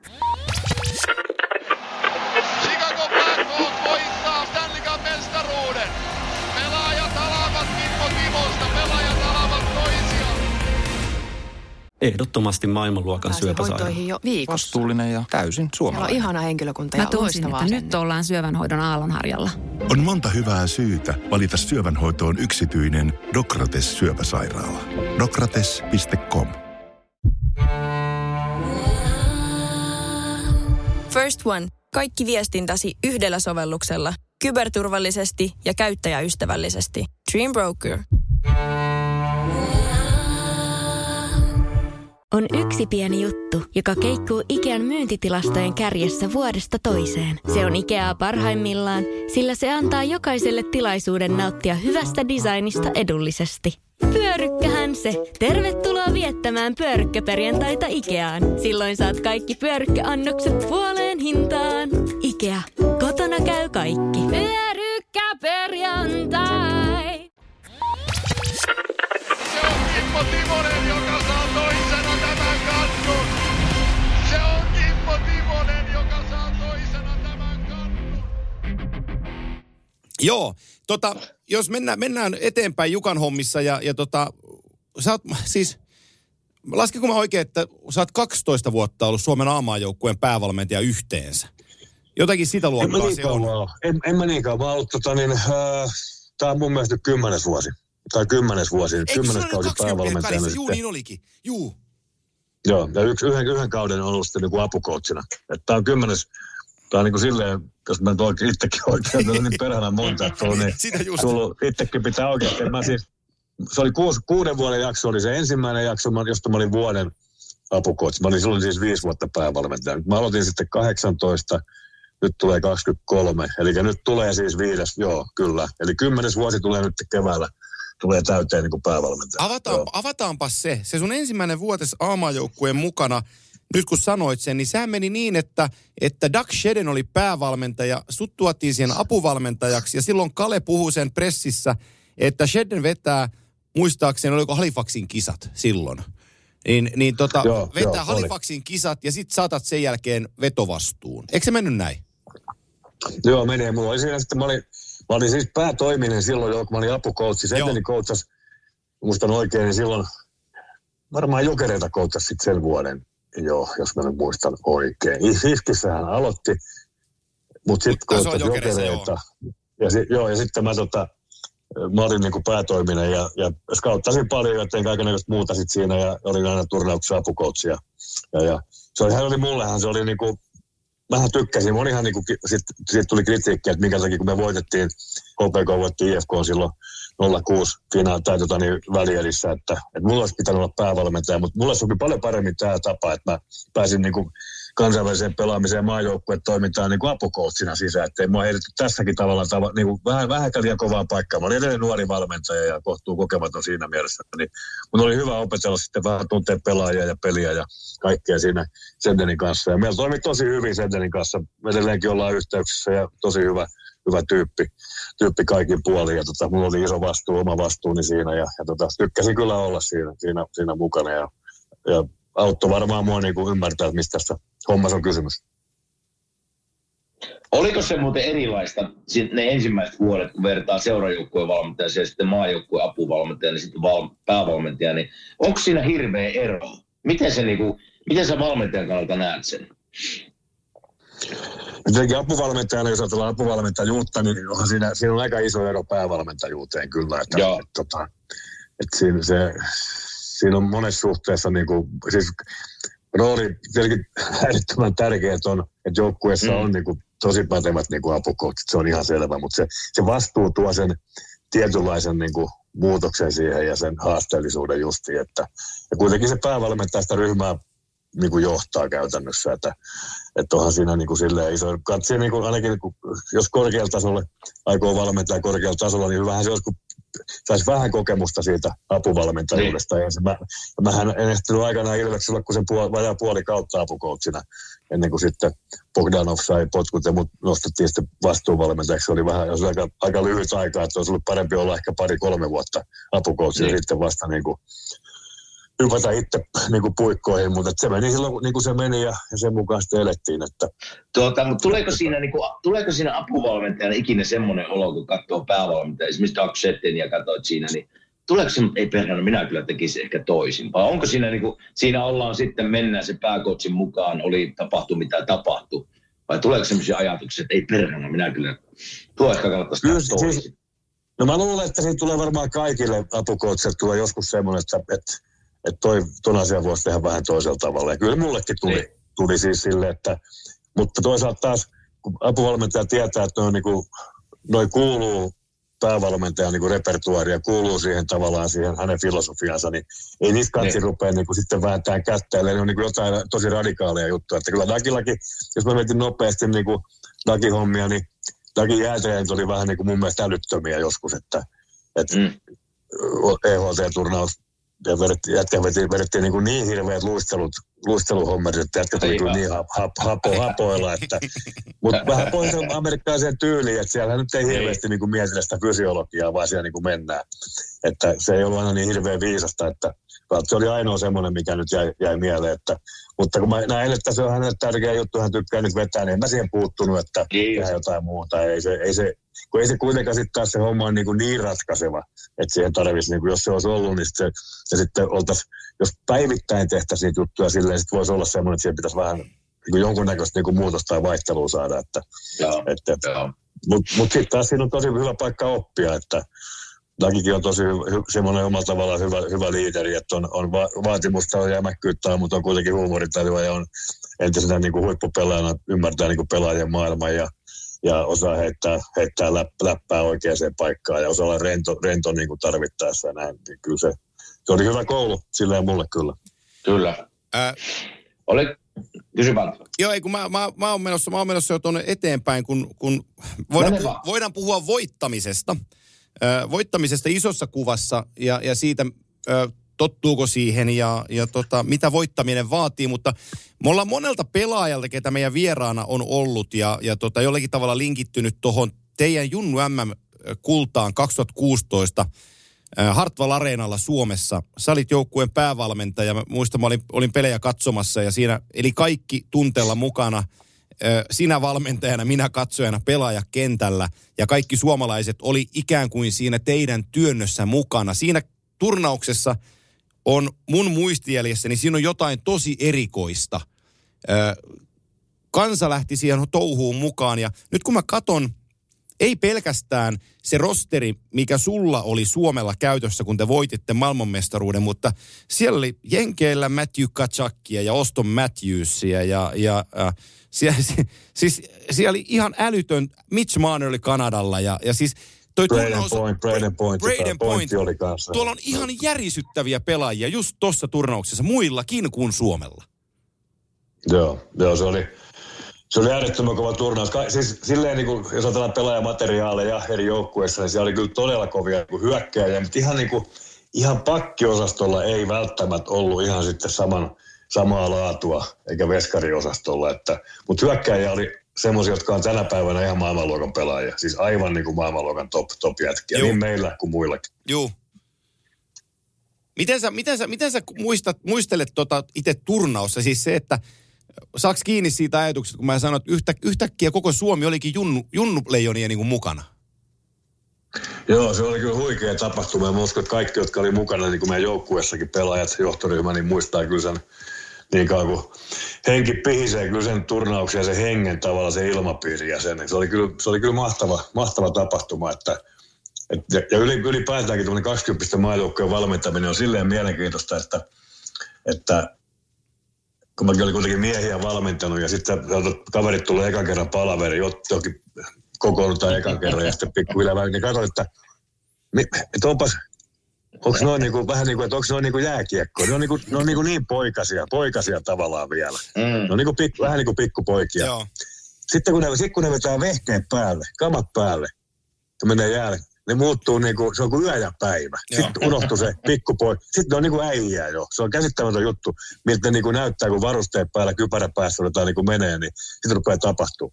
Tämä joukkue oli, oli tota, se on isokokoisin joukkue, mitä mä oon ikinä valmentanut. Se on aika metkä juttu siis sinänsä, on aika monta joukkuetta valmentanut, mutta se oli sata kahdeksankymmentäkuusi oli ja rapia päälle keskipituus. Oho, oho. Se on, se on aika paljon kuitenkin niin kuin juniorijoukkueella, tai, tai vaikkapa nyt aikuisten joukkueella.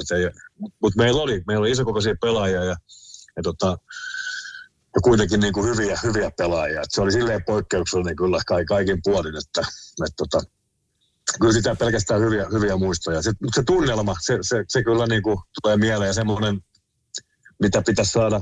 Se, mistä tykkää N H L:ssä, liittyy vähän tähän samaan juttuun, niin mikä on niin kuin hienoa, mitä ei välttämättä niin kuin näe niin kuin liigasta täällä Euroopassa ihan samalla tavalla kuin ehkä playereissa, mutta normaali runkosarjassa välttämättä ei näy.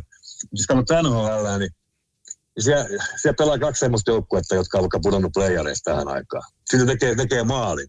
Niin jätkätään tuu, ne on innoissaan tuulettaan, ne näyttää niin kuin sen, sen tunteen. Mä, se on niin kuin tosi hieno ja tärkeä juttu mun mielestä niin kuin joukkueille, mu, muille pelaajille ja, fa, ja faneille. Mutta Suomessa kun väliin tehdään maali joskus, niin vaikka iso ja tärkeä maalikin, niin osa ei käsiä välttämättä muista aina nostaa. Että, että jotenkin, jotenkin se, mutta niin junnu, junnukisoissa oli hienoa kyllä nähdä, että jätkät niin antoi palaa niin tunteettenkin osalta. Että, ja totta kai se tarttuu sitten yleensä, kun jätkät hyppii plekseihin ja, ja tuulettaa ja riemuitsee, niin sehän, sehän tarttuu niin hyvällä tavalla. Että se ei ole mitään virkamiestoukoa, vaan siellä, siellä vedetään isolla sydämellä. Ja nyt se playereissa täällä Suomessa nähdään vähän samaa, ja se on niin tosi, tosi mahtavaa. Se olisi näkevän vähän usein. Joo, joo, no sä, sä, oot hyvä sanoa, sä oot hyvä sanoa siihen, kun sä Jokereissa valmisit pari kautta, mutta ennen kuin tulit linjoille, niin mä just kehuin taas, että, että tota, tätä hullua porilaisuutta, sitten Joensuun, Joensuun Jesse painaa patapaidassa tuossa ja rääpii vähän päätänsä, niin sehän kuuluu suomalaiseen pudotuspelin jääkiekkoon kuin nenäpäähän. Joo, joo, ehdottomasti, että sen se, sen se niinku vaatii ja suomalainen mentaliteetti on pikkusen semmoinen, me ollaan vähän ehkä ujoja ja näyttää niinku ne tunteemme ja se, se, se vaatii sitten sen. Ehkä, että siellä on se yksi, kaksi, kolme kaveri, jotka niinku johtaa siltäkin osista joukkuetta. Niin kuin Jesse johtaa ässiä.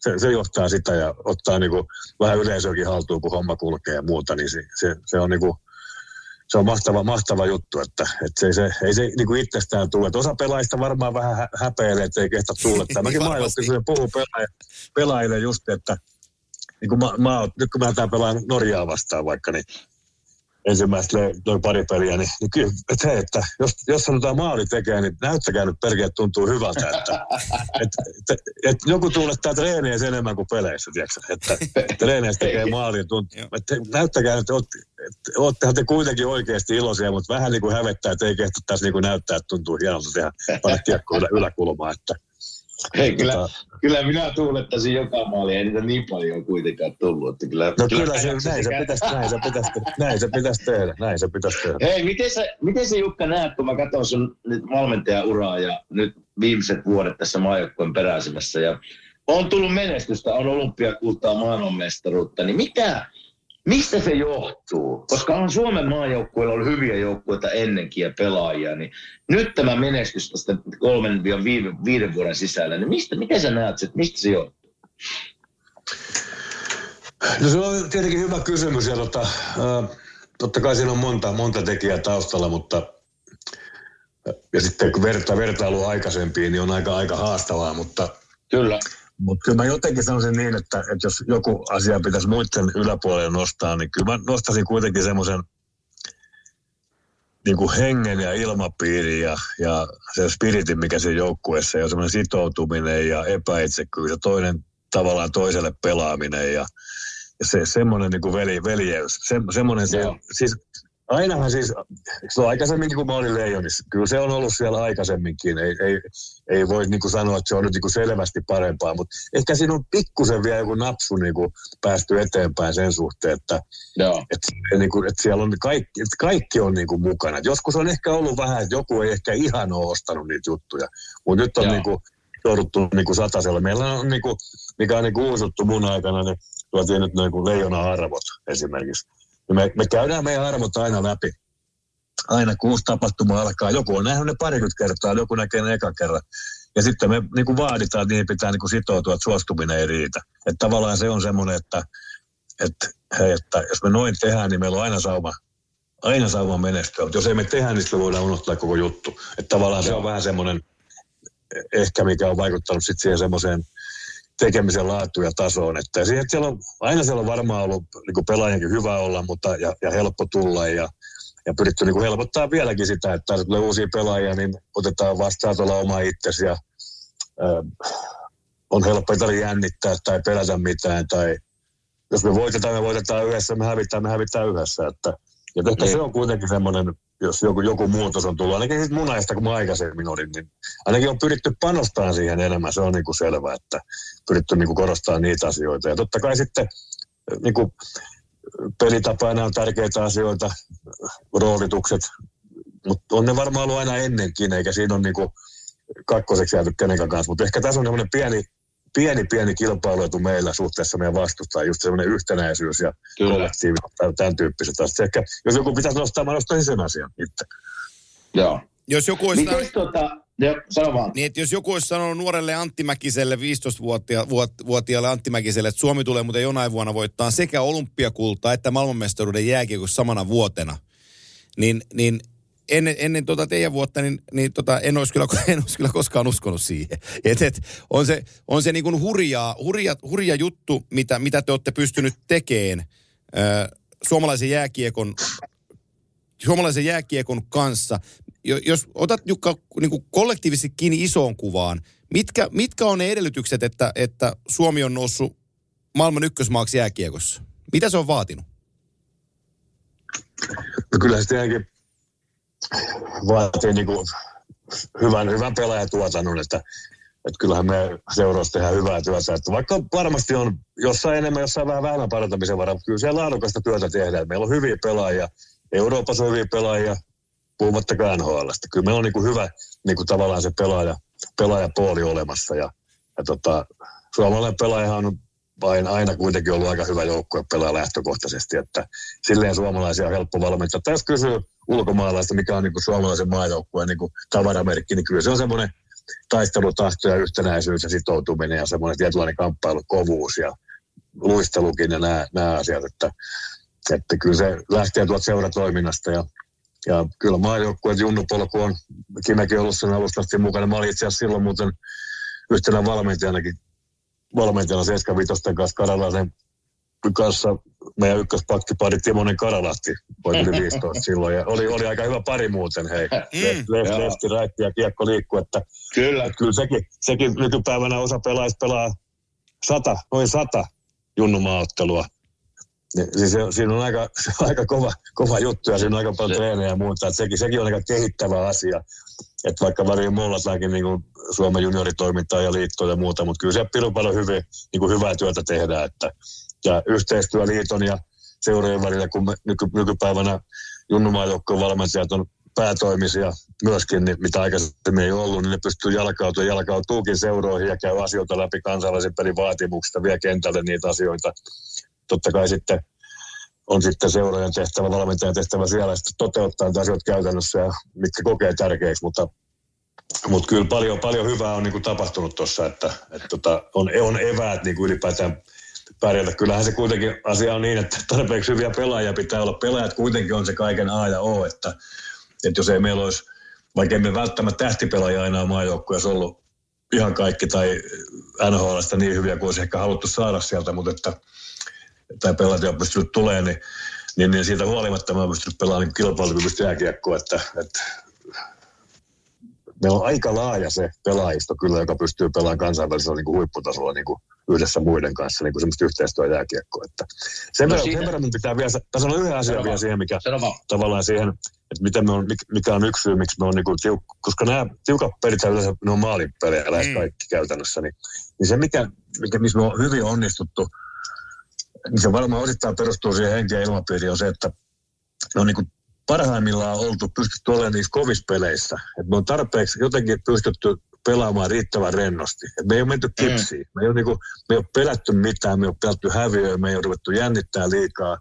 Et se on ollut semmoinen, mikä on, mikä on välillä aika vaikeaa, kun ollaan, ollaan ratkaisuletkillä peleissä tai pelataan isoja pelejä. Että jos mä rupean puristamaan liikaa mailaa, niin niin kyllähän et sä saa parasta itsestä silti. Tai tämä maalivahti ja nämä ma- maalivahdit on ollut, ollut todella hyviä näissä arvoturnauksissa. Ja, ja varmaan just sen takia, että pystynyt niinku riittävän rennosti keskittyä siihen hetkeen ja, ja olen, olen parhaimmillaan, koska kyllähän jääkiekko-ottelutta voittaminen vaatii, että maalivahtipeli toimii.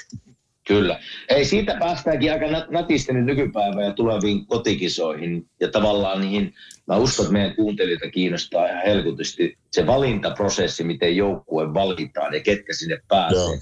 Kellä, kellä on kunnia päästä joukkueeseen. Niin miten, se, miten se prosessi toimii? Mä niputan muutaman kysymyksen, voit sitten kertoa avoimesti. Joo. Miten se prosessi niin kuin toimii? Onko se tavallaan semmoinen tietynlainen runko mielessä jo? Kuvitellaan vaikka elo-syyskuussa, kun sarja lähtee käyntiin. Nämä olisi ne runkopelat, mitkä mä haluan, että ne on tulevissa kisoissa. Ja miten tähän, kun niputetaan N H L-jätkiä, jotka vapautuu, niin miten te käytte niin kuin Jeren kanssa tätä prosessia läpi? Ja, ja mitkä siellä on ne, tavallaan ne kriteerit? Sä paljon kriteereitä kerroitkin, mitkä kuuluu siihen sitoutuneisuuteen ja joukkuepelaamiseen, mutta miten se niin kuin käytännössä nyt menee? No kyllä se silleen menee, että Että noi, tavallaan noin kolme E H T-turnausta tuossa kauden mittaan, ne on niin kuin silleen meillekin ratkaisevia. Me nähdään niissä, että plus tietenkin sitten seurapeleissä, että miten niin kuin pelaajat suoriutuu. Ja nythän me ollaan, me ollaan taas ilmeisesti hyvä ajankohta, että me ollaan just nyt niin kuin rakentamassa meidän ensimmäistä leiriryhmää. kymmenes neljättä lähdetään Norjaan, sinne on nyt pikkusen vajaa kolme viikkoa aikaa. Joo. Ja tietenkin tähän eka...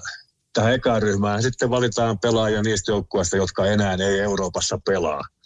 Nythän on osa joukkueista on pudonnut. Meillä on nyt tällä hetkellä semmoinen, äh, sanoisin näin, että meillä on, on sovittu jo joukkueita siihen ryhmään tulemisesta. Voidaan olla kahdeksan hyökkääjää ja neljä pakkia ja pari veskaria.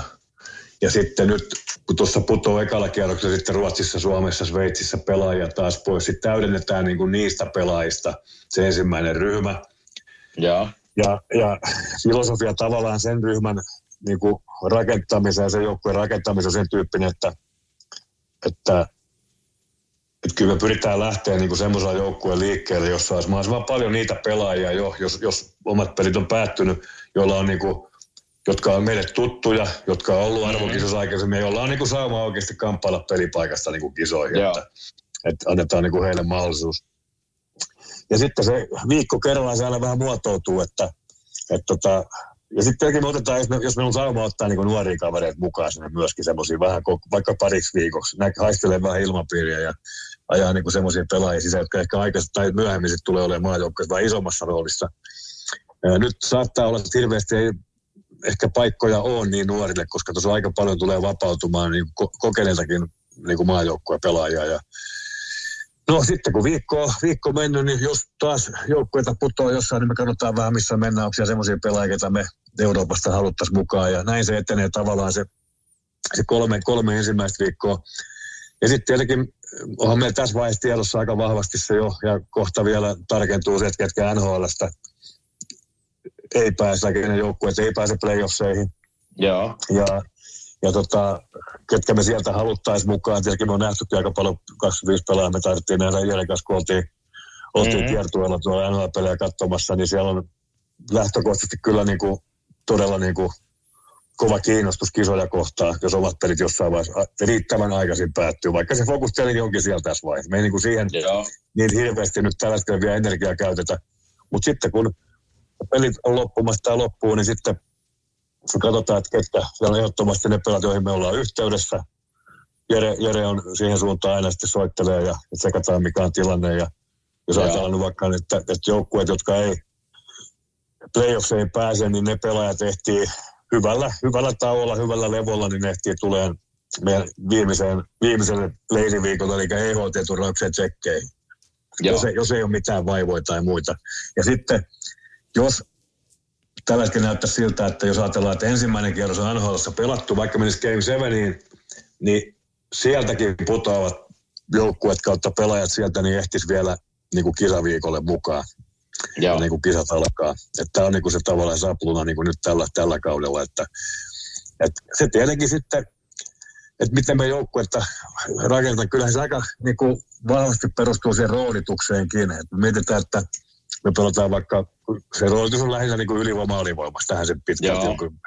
Lätkä, lätkä muuten viisi viittä vastaan niin kuin, niin kuin samoilla periaatteilla kaikki kentät pelaa, ettei siinä mm. hirveätä eroa. Totta kai joku ehkä, joku vähän fyysisempi ketju pelaa, voi pelaa pikkusen simppelin päälätkää kuin joku toinen, mutta niin kuin muuten ne periaatteet on samat. Mutta meillä on lähtökohtaisesti kaksi keskushyökkääjää, jotka pelaa ylivoimaa ja sitten laitahyökkäistä yleensä niin kuin näin. Kaksi sentteriä pelaa ylivoimaa, kaksi sentteriä pelaa alivoimaa.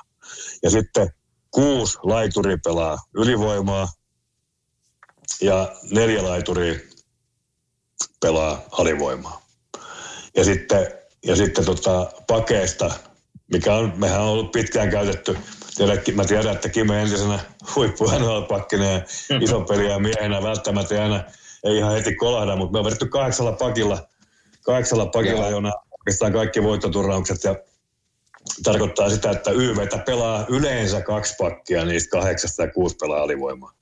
Joskus, okay. saattaa olla, joskus saattaa olla, että kolme pakkia, mutta yleensä on viisikossa Y V, viisikossa yksi pakkia ja neljä hyökkääjää.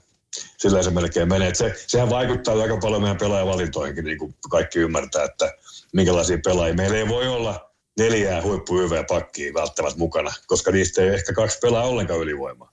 Niin että, totta kai varalla pitää, ja onhan siinä yleensä siis semmoisia, jotka on hyviä pakkeja myös ylivoimalla, että on vähän niin all-down-pakkeja, että, että, että, jotka ei pelaa heti alusyveitä, mutta silleen se on rakennettu aika pitkälti toi, ja rakennetaan varmasti nytkin. Ja, ja totta kai pitää silleen valmius siihen, että, että jos joku sentteri vaikka loukkaantuu, niin meillä on siellä valmius joku että vähintään niin kuin viiden pitää pystyä pelaamaan keskellä koko niin. niin kuin hyökkäyskalustosta, että koska sitten jos, jos laituri putoaa pois, niin se on helpompi korvata, mutta sentterit on vähän vaikeampi, että sen takia pitää olla tavallaan joku laituri, taikka sitten kolmetoista neljätoista hyökkääjä pitää olla sellainen, joka pystyy pelaamaan hyvin keskellä, että, tai on sentteri. Että, tota, tämän tyyppistä sitä pitkälti rakennetaan, ja, ja tota, ainahan sitten tulee semmoisia, me on kuviteltu, että saadaan joku jostain, ja N H L:s vaikka ja vikapeli tai toka vikapeli joku vähän loukkaantuu eikä pystykään tulemaan. Ne aina muuttaa niin kuin, tavallaan ajatuksia. Mutta, mutta me on, me on niin kuin silleen niin kuin, pantu itsemme selkä seinään vasten, että me ei niin kuin lasketa yhtään sen varaa, että meille tulee vaikka ketään N H L:stä. Siis me, me ollaan aika varmoja nytkin, me saadaan muutama N H L-pelaaja, voisi olettaa, että ihmeitä satu jo, jo tavallaan runkosarjan päätyttyä. Mutta ei me ole laskettu mitään sen varaa. Me sitten vasta kun me jutellaan ja keskustellaan, että onko kaikki ok, pelat on käynyt tarkastukset ja muut läpi ja sitten ilmoittaa, että se tulee, niin sitten me vasta uskotaan, että se tulee. Että niin. Aikaisemmin ei tehdä niinku mitään, että okei, että lasketaan, että tolle pelaa toi paikka ja toi paikka. Ei vaan voi tehdä niin kuin ei kun ei pelaaja ole ihan varma vielä, että se on meidän mukana. Kyllä. Sillä pitää olla, pitää olla kärsivällinen sen suhteen. Kyllä. Miten, mä tiesin, että olitte, olitte Jeren kanssa täällä tota, muutaman viikon kiertoilla katsomassa jätkiä ja juttelemassa heidän kanssaan, niin kun sä meet peliin, niin onko se tärkeämpää sulle nähdä se pelaaja pelaajan, pelaavan livenä, vai onko se tärkeämpää jutella pelaajan kanssa tavallaan maajoukkueen arvoista sit pelin jälkeen? Vai mikä, mikä se sulle, kun sä meet peliin, niin mitä sä niinku, mikä se pääjuttu on, miksi sä meet sinne? Kyllä se on tärkeää tavata se pelaaja. Se on tärkeämpi juttu. Totta kai okay. Siinä nähdään se, se tavallaan se päivän kunto ja se nähdään, mutta voihan jokuhan voi pelaa kauden parhaimman pelin silloin tai huonoimman pelin silloin. Juuri näin. Niin ei se, ei se niinku vaikuta siihen meidän käytännössä siihen vali, niinku valintaan tai valitsematta jättämiseen tai johonkin. Että kyllähän me nähdään pelaajan pelaavan niinku telkkarista ja nähdään. Meillä on hyvät, hyvät ohjelmat sen suhteen, jos mä haluan nähdä jonkun pelaajan pelaavan, vaikka pelaajan viimeiset, viiden, viiden, viimeisen pelin kaikki vaihdot, niin ei mulla hirveän kauan mene, kun mä näen ne tuosta omalta koneelta. Se on niin helppo katsoa, että, että tota, ennen kaikkea sitten näkee ja oppii, oppii vähän tunteen, vaikka se on harmi, että tapaamista on väliin niin pirun lyhkäisiä, kun nytkin kun oltiin, niin pelaat aika usein, ne joutui, siis kotijoukkueen pelaajat joutui sitten lähteä niin saman tien lentokentälle ja uuteen, uuteen kaupunkiin ja seuraava peli seuraavana päivänä vaikkapa. Mm. Niin siinä ei hirveästi ehti turista, mutta se on kuitenkin niin kuin tärkeä, vaikka se kestäisi kymmenen minsaa se keskustelu ja palveri siinä, niin sekin on niin kuin tärkeä jo. Että, Kyllä. Että siinä kun sitten, vaikka mäkään en välttämättä valmentanut kaikkia, kaikkia näitä pelaajia, joita siellä on nähnyt, mä voin nähdä jonkun neljännen kerran jo, mutta en ole kertaakaan valmentanut vielä. Mutta me on kuitenkin opittu pikkusen tunteen toinen toisiamme, joten mä esimerkiksi tässä Parkkovia koskaan saanut valmentaa, mielellään olisin valmentanut, mutta mä oon tosi monta kertaa nähnyt hänet siellä. Ja, tuota, ja ollaan juteltu monta kertaa ja mä uskon, että sitten kun hän tulee jossain vaiheessa, toivottavasti tulee niin kuin Leijoniin, että ollaan yhtä aikaa, niin on niin kuin aika paljon helpompi alkaa hänen kanssaan tekemään niin kuin hommia. Tai jonkun muun vastaavalla tavalla. Nyt nähtiin Ristolaisen tässä toisen kerran ja oli niin kuin tosi hyvä, hyvä semmoinen simppeli keskustelu siinä ja, ja tota avoin keskustelu, kun reilu vuosi sitten oltiin dinerillä ja opittiin vähän toisiamme tuntemaan. Että tälleen sen ainakin niin kuin näin valmentajan perspektiivistä tämä homma niin kuin toimii, että, että silleen sitä mun mielestä rakennetaan kaiken, kaiken kaikkiaan, että, että nähdään, jutellaan ja keskustellaan ja luodaan sitä niin kuin tietynlaista luottamussuhdetta pelaajien ja valmentajien välillä. Onko, onko mulla, tuota, onko mulla oikea kuva tavallaan sinusta ja valintaprosessista se, että kuvitellaan, että N H L:sta ei nyt nimetä ketään, mutta vapautuu pelaaja ja S M-liigasta vapautuu pelaaja. Kuvitellaan, että N H L-pelaaja on pikkusen parempi pelaaja, tai aika paljonkin, mutta sä luotat enemmän siihen S M-liigan pelaajaan, on ollut maajoukkueessa enemmän mukana, niin sinä todennäköisesti valitsit sen S M-liigan pelaajan. Pitääkö tämä paikkansa vai onko mulla väärä, väärä kuva? No siis kyllä se, sanotaanko niin, että, että kyllähän lähtökohtaisesti N H L-pelaajat on maailman parhaita pelaajia, se on selvä. Joo. Kaikkiin noihin valintoihin on niin yksilökohtaisia, tilannekohtaisia juttuja, että esimerkiksi se, että Miten, miten niin kuin pelaaja ylipäätään on sitten Euroopassa pelaava tai N H L:ssä pelaava niin kuin suoriutunut, millainen kausi, millaiset viimeiset kuukaudet on ollut. Siis sillä on aika iso merkitys, mikä se pelaajan itseluottamus esimerkiksi on, jollain hyökkäjälläkin vaikka. Että onko mennyt hyvin vai onko mennyt huonosti. Ja se on kyllä se on huomannut tässä, että, että jos semmoinen pelaaja tulee joukkueeseen, jolla on ollut vähän vaikea kausi, niin kyllä se aika usein jatkuu samanlaisen. Aika usein. Totta kai se voi joskus kääntyä, kun alkaa homma niin kuin toimia, saa hyvät vaikka ketjukaverit siellä vierellä, mutta että Kyllä, kyllä tietenkin niin kuin, kyllä lähtökohta on se, että, että jos on parempi pelaaja saatavilla, niin parempi pelaaja tulee, tulee mukaan. Sitten se, se, mikä niin kuin voi sit estää sen, on se, että jos ajatellaan, että on, on jonkun verran parempi pelaaja, ja mä en tunne yhtään. Että mulla ei niin. ole niin mitään hajua, ei ole ikinä, ikinä valmentanut. Ja siinä mulla on sama rooli, just semmoinen, vaikkapa oma niin kuin luottopelaaja, joka on tosi hyvä arvokisoissa ja tietää, mitä saadaan, on pelannut hyvin, niin sitten joutuu puntaroimaan, että mitä sen suhteen tekee. Tai sitten putoako joku muu eurooppalainen, Euroopassa pelaava pelaajista joukkueesta. Että, että, että, mutta kyllä tarkkaan nyt mietitään, että ei se, se ei niin kuin tavallaan siinä mielessä, siinä mielessä olet oikeassa, että ei se itsestään selvää ole, että N H L-pelaaja tulee automaattisesti meillä kisoihin, kun putoo, oma, oma seura putoo niin vaikka jatkossa. Niin se ei niin kuin mene. Se ei, niin se ei mene. Et kyllä sen pitää tuoda, sen pelaajan pitää tuoda meille joku lisäarvo. Että sen pitää olla, sen pitää olla niin kuin parempi kuin joku täällä oleva pelaaja. Ja meidän pitää laskea, että okei, se tulee tuohon ruutuun, selvä, se hoitaa ton tontin ja se on parempi kuin joku muu. Et tota, ja sitten, mut tietenkin itsekin on kohtuu rohkea ollut moni, monissa asioissa ja muuta, ja pitää uskaltaa ollakin ja ottaa riskejä ja näin poispäin. Että, että sitä väliin joutuu puntaroimaan, että jos se joukkue ihan viime hetkellä muuttuu paljon. Että jos se viime hetkellä tulee, tulee monta liikkuvaa osaa just ennen kisoja vaikka, niin sitä pitää sitten fundeeraa. Monta pelaajaa voi vaikka ottaa viime hetkellä. Viime vuonna me otettiin Granlund ja sitten tuli vielä, sen jälkeen tuli Heiskanen ja, ja tota toi Lindell tuli mukaan, kun oli kisat jo alkanut, koska laskettiin niin, että nyt puhutaan niin kuin maailmanluokan pelaajista, jotka tuo tähän joukkueeseen semmoisia asioita, mitä tässä nyt vielä ei ole. Että niitä pitää ilman, ilman muuta ottaa. Me otettiin ja se onnistui. Ja, ja se, mikä meillä on pirun tärkeää, se on, se on niin kuin sanottava, että, että kun me otetaan, jos me otetaan siinä, varsinkin siinä viime hetkellä, kun ei ihan pelaajaa, jos ei välttämättä tunne, tunne niin hyvin, niin, niin pitää olla kyllä joukkueen jätkiä. Se, se pitää niin kuin tiedostaa. Mekin oltiin kuitenkin, mäkin olin nähnyt monta kertaa Dallasissa tai yleensä N H:ssä Lindelin ja Heiskasen, vaikka en ole kumpaakaan aikaisemmin valmentanut. Mä tiesin, millaisia kavereita ne on, siis mm. luonteeltaan. Mä tiesin, että ne on hyvin joukkueen jätkiä. Ne, ne sopeutuu tähän meidän juttuun saman tien. Ne ei vittu vinise eikä vingu eikä valita eikä muuta. Ne tulee just siihen, mitä me pyydetään, ja niin ne tuli, ja niin me pärjättiin. Koska jos, jos sieltä tulee joku pelaaja tuohon viime hetkeen, niin kaikki katsoo, että millaisia kavereita nämä on. Kaikki muut katsoo, että millaisia ne on. Jos, jos hattus tulee joku itsekäs kaveri, vaikka joku pakki, joka pelaakin nyt seitsemäntoista minuuttia kaksikymmentäkolme minuutin sijasta ja rupeaa mm. vähän osoittaa, osoittaa mieltä edellä ja ilmeillä, niin ei, ei mitään voiteta silloin. Että niinku, et se, siinä pitää, se pitää olla niinku varma, että, että saa semmoisen pelaajan sieltä ja pelaajan pitää ymmärtää, että se on niinku esimerkkinä. Heitä katsotaan kuitenkin vähän ylöspäin, niin median suhteen, fanien suhteen kuin se joukkueen niinku pelaajienkin osalta. Että, että ne on spesiaalitapauksia ja se, se oli hieno, hieno katsoa, kun nämä kaikki kolme kaveria tuli siihen, niin miten hyvin ne heti niinku oli joukkueen mukana, eikö tässä ollut aikaisemminkin siellä, että, että, me ollaan, että tämä on tavallaan se apuluna, miten tässä toimitaan. Tämä on vähän pienimuotoisesti sama homma, kun me ollaan Antikas juteltu, kun tämä on tavallaan N H L-pohjainen podcast, niin me ollaan paljon N H L-tarinaa käydään tässä läpi. Ja sitten kun oli tuossa tuo N H L Trade Deadline, ja puhuttiin, että, että miten se kuitenkin pitää ottaa huomioon, että millä tavalla kun treidaat jonkun joukkueeseen tai tulee kaksi kolme uutta pelaajaa, niin miten se, se aina ottaa jonkun roolin pois joukkueesta ja miten se vaikuttaa joukkueen kemiaan.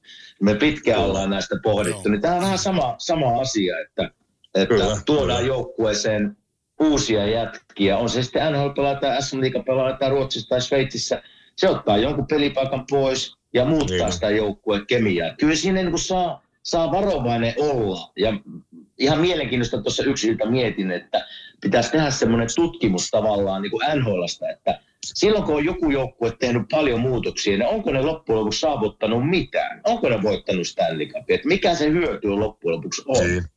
Tuo on hyvä, tuo on hyvä ajatus sillä lailla, että, että silloin mä muistan, kun mä olin, silloin, kun mä olin H P K:ssa, niin Duffan Risto silloin puhui jotain justiin vähän tähän, olisikohan Kotsalta silloin vielä Mestiksessä, mutta kuitenkin tunsin, että riippa niin vuosien takaa, niin just siitä tähän niin kuin, tavallaan niin kuin uusien pelaajien hankkimiseen. Ja mulla tuli siinä vaiheessa semmoinen itselle kanssa aha-elämys silloin, se oli kaksituhattaviisi nolla kuusi kausi, jolloin me sitten loppujen voitettiin mestaruus H P K:n kanssa, niin just siihen vaihtamiseen, että, että jos ei ihan pakkoa, niin jos ei ole loukkaantumisia, jos ei ole hirveätä tarvetta tai selkeästi vahvistavia pelaajia tarjolla, niin ei kannata hirveitä muutoksia tehdä. Just, ja mehän ei, me, ei, me, ei, me ei tehty, me tehtiin joku pieni, pieni fiksaus, me tehtiin, tehtiin siinä, mutta hyvin, hyvin, hyvin vähän. Että tota, koska se tosiaan se, se joukkueen kemia, se muuttuu, otat ykkös kakkosketjuun pelaaja vaikka, niin sitten siellä putoaa, siellä putoaa, siis rooli, yksi putoaa kokonaan katsomoon, ja saattaa hmm. pari muunkin pelaajan rooli vähän muuttua ja ketju muuttua. Ja se koskee aika montaa pelaajaa, ei pelkästään niin kuin usein yhtä pelaajaa, vaan useiltakin pelaajaa. Se on aika, se on hevi juttu siihen, siihen hierarkiaan ja siihen ilmapiiriin ja kaikkeen. Ja, ja kuitenkin sen merkitys on niin äärettömän tärkeää. Se ei ole ihan simppeli juttu missään mielessä. Niitä on yhdeksäntoista maailmanmestaruus on varmaan siitä aika hyvä todiste, että mä muistan silloin, ennen kuin M M-kisat lähti liikkeelle, niin, niin te linja sitten, että tämä joukkue on tässä. Ei tule ketään mistään, näillä mennään. Ja sit muistan isot otsikot, kuinka Suomi lähtee jämäjoukkueella M M-kisoihin. Mutta kun säkin aikaisemmin tässä puolen tuntia sitten puhuit siitä, että suomalaispelaajan laatu on kuitenkin tosi korkea, vaikka se pelaakin Euroopassa N H L:n sijaan, niin silti pystytään joukkueena kollektiivisesti menestymään. Niin toi yhdeksäntoistahan on niin kuin priimus esimerkki siitä, just näistä arvoista, mitä tässä puhut. Joo, se oli, se oli semmoinen spesiaalikausi, voisi sanoa näin, että se ei varmaan ihan tule, ehkä toteutuu samanlaisena ikinä, että siinä meni kaikkea se kohdalle, että silloinhan me ei saatu vain N H L:sta pelaajaa. Käytännössä ketään niin vakio N H L-pelaajaa ja vastustajat oli silloin ihan niin kuin huippuluokkaa Venäjä, Ruotsia ja Kanada, jolla oli oikeasti erittäin kovat joukkueet. Me voitettiin ne kaikki niin kuin perä, peräkkäisenä Juu. päivinä kolme kautta kolme eurooppalaisilla pelaajilla. Mutta että se, mikä meillä on, meillä on niin kuin ollut tosi pitkään niin kuin hyvä, mikä meillä on yksi kriteeri, kun pelaajia valitaan, niin kyllä meidän kaikki niin kuin Euroopassakin pelaavat, pelaajat pystyy niin kuin sit vastaamaan niin huippuainoa pelaajien osalta niin lähtökohtaisesti niin liikkeen ja kamppailuvoiman osalta. Ne, ne meillä niin on kunnossa. Ne pitää, niin kuin, pitää pystyä liikkua ja kamppailemaan. Se, mitä me, meillä ei ole, meillä on niin paljon taitoa kuin niillä on. Se on, se on niin selvää. Ne on parempia pelaajia, ne on taitavampia pelaajia ja muuta, mutta meillä on se, että me ei hävitä luistelussa eikä me ei hävitä kamppailussa. Semmoisen joukkueen, kun saat jälkeilleen hyvä maalivahti siihen vielä, niin silloin on sauma pärjätä. Ei se takaa, että pärjätään, mutta että silloin on mahdollisuus pärjätä ja silloin meillä meni moni asia sitten sillä lailla kohdille. Ja sen jälkeen meillä on ollut enemmän, enemmän sitä N H L-pelaajia pikkuhiljaa ja varmaan nytkin tulee, että, että, että mikä sitä asettaa niin kuin tämän vaatimustason aika korkealle nyt tähän tulevan joukkueen niin kuin kokoamisen osalta ja pelaajien niin kuin suoritusten osalta, että ei ole, ei ole kyllä helppo päästä joukkueeseen ja nyt se on, niin kuin, se on niin kuin pakko, pakko sanoa, mikä tietenkin on hieno asia, mutta, mutta tylyä, tylyä on tavallaan, osa lähtee nyt niin kuin leiritykseen mukaan, neljä viikkoa siinä mukana ja sitten saattaa pudota just ja niin kisat alkaa pois kuukauden olet siinä, niin ei se kovin kivaa ole. Että nämä on, nämä on niin kuin myös niin kuin ikäviäkin juttuja, koska sitten lopussa putoaa aina se viisi kuusi pelaajaa pois ja ne on surullisia tapa, tava, tavallaan tapauksia. Joo. Niille ei vaan voi mitään, näin se vaan menee. Vielä tarkentavaa, asia, tarkentavaa asiana mä kysyn tähän vielä niin päin, että viime kevään M M-kisat Nokia-areena maailmanmestaruus puhuttiin. Granlund, äh, Heiskanen, Lindell tuli kesken turnauksen. Meni, tuli, kun he tuli Tampereelle ja kisajoukkueeseen, äh, käytiinkö heidän kanssaan lävitse leijona-arvot, mistä puhuit? Nyt heitit, heitit hyvän kysymyksen kyllä, että nyt siis Nyt ihan sata varmaan en ole, että käytiinkö. Siis, mä en nyt ihan, mä en, mä en muista, muista itse, itse. Mä yleensä mä käyn, mä käyn ne palaverit aina itse. Mä, siis mä pidän nämä, nämä isot joukkuepalaverit, niin kuin avauspalaverit ja nämä, silloin ne käydään läpi. Joskus sitten, jos joku tulee myöhemmin mukaan tai muuta, niin joku muu valmentaja voi käydä jonkun, jonkun jutun yhdelle, kahdelle tai kolmelle pelaajalle. Mutta nyt mä en kyllä, mä en pysty sanoa tuohon mitään, me, et, että mä valestelen, mutta että meillä on, ne arvothan on meillä, Koivusen Riku, joka on meidän päähuoltaja, niin Riku, Rikulla on semmoinen hieno taulu. Joo, no taulu. Se, on meidän kop, se on meidän seinällä kopissa. Että tota, jos ei tätä käyty, siellä ne on. Mä en, mä en nyt muista sitä, että käytiinkö, mutta että lähtö, lähtökohta on se, kun aina uusi pelaaja tulee, että käydään. Että tota, se on niinku se, se, on niinku se juttu. Se mitä mehän on käytiin, niin silloin kaksituhattakaksikymmentäkaksi, kun piti olla olympialaisesti kaksikymmentä. Yksi silloin elokuussahan meillä oli niin kuin olympiaehdokkaiden leiri. Niin siellä me, siellä, me, siellä me käytiin meidän arvot kyllä läpi Joo. kaikille pelaajille, jossa nämäkin pelaajat oli mukana. Mutta sitä mä en muista tosiaan, että käytiinkö silloin, kun pojat tuli sitten siihen kesken kisojen mukaan. Chicago Blackhawks voittaa Stanley Cupin mestaruuden. Pelaajat alaavat Kimmo Timosta, pelaajat alaavat toisiaan. Ehdottomasti maailmanluokan syöpäsairaala. Vastuullinen ja täysin suomalainen. Siellä on ihana henkilökunta ja Mä toisin, että asenne. Nyt ollaan syövänhoidon aallonharjalla. On monta hyvää syytä valita syövänhoitoon yksityinen Dokrates syöpäsairaala. Dokrates piste com First One. Ensimmäinen kyberturvallinen ja käyttäjäystävällinen videoviestinnän ratkaisu Suomesta. Dream Broker.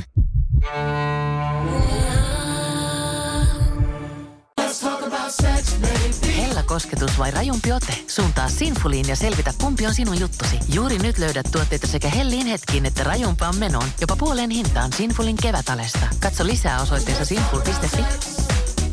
Se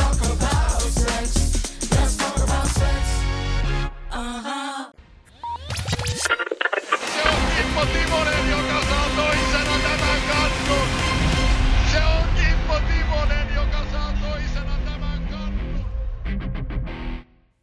Hei, mä oon pakko kysyä tässä, kun saatiin sut tänne vieraaksen linjalle, niin, ja menestystä on tullut tosi upeasti tässä viime vuosina, niin miten sä näet joka kesä on polemiikkia siitä, että, että milloin Jukka Jalonen on N H L-valmentajana. Miten sä itse näet tämän mahdollisuuden? Onnistuisiko se ikinä? Ja yleensäkin mitä mieltä sä oot näistä, näistä, näistä kommenteista? No joo, siis totta kai mä oon sitä itsekin, itsekin pohtinut. Mä en ole, jos, jos ajatellaan, niin kuin, että olisiko mä jotain muuta tai muuten asioita tekemällä niin kuin todennäköisemmin ehkä jonkun paikan jopa jo saanut tai voisinko saada, niin voi olla. Et mähän en ollut mitenkään aktiivisesti siihen, siihen suuntaan yhteydessä. Mulla on ollut tosi yksi agentti, joka on mun asioita muutama vuoden hoitanut, mutta ehkä aika... aika passiivisesti hoitanut ja mä en itsekään siihen suuntaan niin aktiivinen ollut, koska mulla on ollut hyvä, hyvä työ tässä ja, ja ei mulla ole semmoista, niinku, semmoista niinku pakkomieltä sinne on niinku, ollut pyrkiä, mutta kyllä mä nyt vähän on, niinku, sanotaanko näin, että et sen kuulin ta- tarkentamatta, mutta mä oon vähän, vähän skarpannut siinä mielessä, mä oon vähän heittänyt ja heittämässä vähän enemmän verkkoja vielä tuossa vesille, että okay. Siihen suuntaan, että vähän niinku katsoa, että, että olisiko siellä joku, joka olisi kiinnostunut niin kuin palkkaamaan yhden eurooppalaisen valmentajan valmennustiimiinsä. Jo, jo, se voisi tuoda ehkä sinne semmoista vähän erilaista näkemystä, mitä sieltä sitten ehkä löytyy, pientä kilpailuetua. Että, mutta aika näyttää, mitä, mitä sen eli suhteen se, tapa, tapahtuu. Eli, että. eli se olisi, olisi kuitenkin pienimuotoinen unelma päästä tänne? No kyllä, joo, kyllä ehdottomasti. Mulla on kuitenkin sen verran ikää, niin mulla on kokemusta seuravalmentamista täällä huipputasolla Euroopassa ja maajoukkueessa, niin, niin se, mikä on näkemättä, niin on N H L kuitenkin valmentajan perspektiivistä. Toisaalta mahtavaa olla mukana jossain roolissa. Mä oon realisti siinä mielessä, että mä en usko, että Euroopasta ja helposti päävalmentajaksi pääsee, niin kuin on nähty, mutta että ehkä semmoiseksi vaikkapa niin kuin, äh, mistä te nyt sanotaan, että äh, associate coach, Juu. associate head coach, eli tavallaan niin kuin päävalmentajan niin kuin oikea käsi ikään kuin. Niitä, niitä muutamassa seurassa siellä on, tiedän Joo. sen. Niin sen tyyppinen rooli voisi vois olla ihan, ihan mielenkiintoinen, että et tota, katsotaan, mitä, mitä sen suhteen tapahtuu. Sitten mä oon miettinyt sitä, että, että miten sitä pitäisi sitä asiaa lähettyä. Ja no, funtsinut. En ole tehnyt sen asiaa, että ei mitään, mutta oon miettinyt, että pitäisi mun, pitäisi mun johonkin C V:seen laittaa kymmenen pelaajaa, jota mä oon valmentanut. Vaikka semmoisia, niin kuin valmentanut enemmän kuin vaikka jossain arvoturnaus, vaan niin kuin valmentanut seurajoukkueen tasolla, jotka tuntee mut hyvin, millainen mä olen. Laittaa niin kuin sinne referenssiksi ja nimenomaan niinku semmoisia pelaajia, ihmisiä, jotka N H L:ssäkin tunnetaan. Et sitä mä oon mm. niinku miettinyt, että, että ottaisiko se sitten herättää jonkun mielenkiintoa, että, että kysyä sitten tietyltä, niinku, jota arvostetaan siellä päin maailmaa. Niin, niin, et, et kyllähän se vaatii varmaan senkin, että tietenkin tiedän se, että jos joku on kiinnostunut jostain eurooppalaisesta pelaajasta ja valmentajasta, kyllähän siellä organisaatiot selvittää, mistä, millaista persoonasta ihmistä on kysymys. Ihan varmasti. Kyllä. Ja kysyy. Mutta se, että Jos, jos haluaa tietää, millainen mä oon, niin että onko, onkohan kysytty sit oikeilta ihmisiltä. Onko niin. kysytty semmoisilta ihmisiltä, joita mä oon oikeasti valmentanut. Ei, ei pelkästään maajoukkueessa yksi tai kaksi turnausta kymmenen päivää, vaan myös sit niitä, joita mä oon valmentanut niin kuin vuodet. Muutaman vuoden tai kauden tai jotain niin kuin seurajoukkueessa kuusikymmentä seitsemänkymmentä peliä. Että se kertoo varmaan vielä vähän enemmän sit siitä, että millainen coachi niin kuin minäkin olen. Että, että Joo, saa. Kyllä mä sen, niin kuin minä näen sen silleen, että kyllähän sulla olisi niin, kuin niin paljon annettavaa täällä. Varsinkin tuommoisessa apuvalmentajan roolissa ja päävalmentajan oikeana käteenä. Miksei sitten joskus vielä päävalmentajanakin. Mutta kyllähän täällä niinku se erilaisen kulttuurin tuominen pelaajiin ja, ja systeemiin ja, ja, ja vähän semmoista menestyskulttuuria, niin kyllä, kyllä kuule monessa seurassa olisi kaipuuta siihen. Mä, otan tuolta... kyllä mä uskon, uskon, uskon, mä uskon itsekin, että kun mä oon pelejä katsonut ja miten joukkueet siellä pelaa ja, ja harjoitteleekin, jonkun verran niitäkin nähnyt, niin mä uskon, että siihen pystyisi niinku tuomaan semmoisia juttuja ja elementtejä, mitkä, mitkä auttaisi, että ja mäkin olen kuitenkin aika paljon pohjois-amerikkalaisia pelaajakin valmentanut ja, ja hyviäkin pelaajia. Ja, ja esimerkiksi yksi hyvä esimerkki on Brian O'Neill, joka valmensi pari kautta Jokereissa. Ja erittäin hyvä pelaaja, fiksu jätkä. Yalein yliopiston käynyt ja Jenkkien olympiajoukkueessa ollut ja muuta. Niin tota, edelleenkin ollaan välillä yhteydessä hänen kanssaan ja molemminpuolinen respekti olemassa. Ja mä uskon, että, että jos tavallaan joku... joku haluaa kysyä joltain pelaa, joka tietää sen maailman, niin tämän tyyppisillä ihmisillä voisi sitten niin kuin ehkä saada vähän apua sen, su- sen suhteen. Että totta kai he vastaa just, jos joku kysyy jotain, niin vastaa just mitä ajattelee, että ei tässä tarvetta heittää mitään sanoja kenenkään suuhun, mutta että, että kyllä mä uskon, että, että pääosin ne, ketä viime vuosinakin mä oon valmentanut on sitten kyse K H L:ssä, sielläkin oli Poprovskia ja Panarin ja kumppaneita. Edelleen kun mä näen heitä tuolla, niin meillä on aika hyvät, hyvä niin koneksoni kyllä saman tien, että, että kyllä mä niin kuin uskon, että mä pystyisin valmentamaan siellä hyvin, mutta että se jotenkin vaatii sen, että joku muu, joku sit sieltä, sieltä haluaa. Haluaisi niin kuin tehdä pienen muutoksen niin kuin siihen toimintaan ja tuoda jotain vähän uutta siihen. Että. Mutta sä tiedät, valmentajana, sä tiedät sen valmentajana, että täälläkin, tässäkin maailmassa niin kuin tuntuu välillä, että esimerkiksi niin kuin vanhat valmentajat pyörii seurasta seuraan, ei haeta mitään uutta. Ja me just ennen kuin tulit tähän mukaan, niin me vähän Buffaloa käytiin. Se oli minun ja Antin semmoinen yllätysjoukkue playereihin menossa, mutta on täysin, täysin käsittämätön. Pari viikkojen takana ja semmoinen luovuttaminen oikein, niin jopa niin kuin tämmöisiin, tämmöisiin seuroihin niin kuin sinun kaltainen kokemus ja antaminen tavallaan sieltä taustalta, niin mä, mä, mä en näe, miksi semmoinen ei niin kuin tapa, ole tapahtunut jo. No kyllä se väli, väli mäkin ihmettelen. Mä puhun nyt niin kuin itsestäni pelkästään. Euroopassa on paljon hyviä valmentajia, kokeneita valmentajia ja muuta, että, että, että niin kuin tavallaan yhdeksi osaksi valmennustiimiä. Mm. Omaa niin kuin vähän erilaista näkemystä ja kokemusta ja ymmärrystä, niin, niin varmasti, varmasti auttaisi. Kun se on ihan kaikissa lajeissa, ajatellaan koripalloa, fudista, niin nehän valmentajat valmentaa niin kuin ympäri maailmaa niin kuin tavallaan kansallisuudesta riippumatta huipputasolla. Ja tota, mutta jääkiekko on vähän niin kuin ainoa, ainoa niin kuin huippu, tämmöinen huippulaji, ammattilaislaji Pohjois-Amerikassa esimerkiksi, joka, jossa ei oikein niin kuin ole valmentajia muualta kuin Kanadasta ja Jenkeistä. Niin. Että se on niin kuin silleen, se on vähän erikoista, mutta mä uskon, että se muuttuu jossain vaiheessa kyllä, että joku tekee läpimurron, joku eurooppalaisvalmentaja jossain vaiheessa, sitten se sitten alkaa pikkuhiljaa mennä enemmän coachia, niin kuin aikoinaan pelaajia. Mutta mm. mut siihen voi joku aika vielä mennä, ja mä katselin sitä niitä pelejä aika telkkarista, mutta, mutta, mutta, mutta kyllä se kieltämättä on siellä hienoa nähdä se, niin kuin sieltä sisältä päin se, se maailma, ja olla siinä mukana vähintään joku kausi, ja, ja sitten katsoa, mitä siellä pystyy aikaan saamaan, ja auttaa, auttaa joukkoja ja pelaajia. Sun pitää... Sun pitää saada Lehtisen Jere jonkun joukkueen G M:ksi, se, se palkkaa sut sinne. Niin, niin pitäisi. Se voisi olla hyvä keino. Että mä oon, mä oon Keku, Kekun kanssa, Keku kanssa viritellyt tuossa yrittänyt, mutta se ei ole vielä. Ei, ei ole vielä. Ei, no, ei me ole soitetaan, vielä, me soitetaan Kekulle. Mutta, mutta, Keku, soittakaa, mutta, soittakaa, soittakaa mutta, Keku, mutta Kekun esimerkki N H L:ssä on sekin, että siellä on nyt kaksi eurooppalaista G M:ää, kun Vancouver on Patrick Alvin siellä. Eli, eli jonkun täytyy se pää aina avata ja sitten se lähtee siitä pikkuhiljaa liikkeelle ja on, on helppo. Helppo niin kun allekirjoittaa Jukan sanoma siitä, että, että se aika on edessäpäin, kun sen eurooppalaisia valmentajia ja päävalmentajikin otetaan, mutta, mutta meistä kukaan ei tiedä sitä vielä, että koska se aika on. Ja se, se tulee sitten myöhemmin. Josta me päästään itse asiassa tämän kertaisen Kimanttia-podcastin ihan viimeisiin asioihin. Mulla on pari kysymystä Jukalle. Meidän, meidän perinteinen kysymys voidaan, Kime voi sen esittää, mutta mä kysyn sitä ennemmin omana viimeisenä kysymyksenä. Kuinka kauan Jukka Jalonen meinaa vielä valmentaa? No sanotaanko näin, että tuohon kysymykseen en kyllä ihan täysin pysty vielä vastaamaan, että, että mä oon nyt kuusikymmentä, eli paljon ikää mittarissa, mutta kyllä mä ajattelin, että siis lähtökohtaisesti ikinä ei tiedä, mitä tapahtuu tässä elämässä, kaikki me tiedetään se, että en mä liian pitkälle voi niin kuin miettiä asioita, mutta mullahan on, jos ei mitään tapahdu kummempaa, niin mulla on vielä ensi kausi leijonia ja lomaasi kuusikymmentäyksi. Ja kyllä mä sen jälkeen haluaisin muutaman vuoden vielä valmentaa seurajoukkueessa. On se nyt Pohjois-Amerikka tai on se Euroopassa jossain. Joo. Niin tota, varmaan sinne noin, noin kuusi viiteen, kuuteen viiteen niin kuin voisi ajatella hyvinkin vielä koutsaava, jos pysyy terveenä vaan.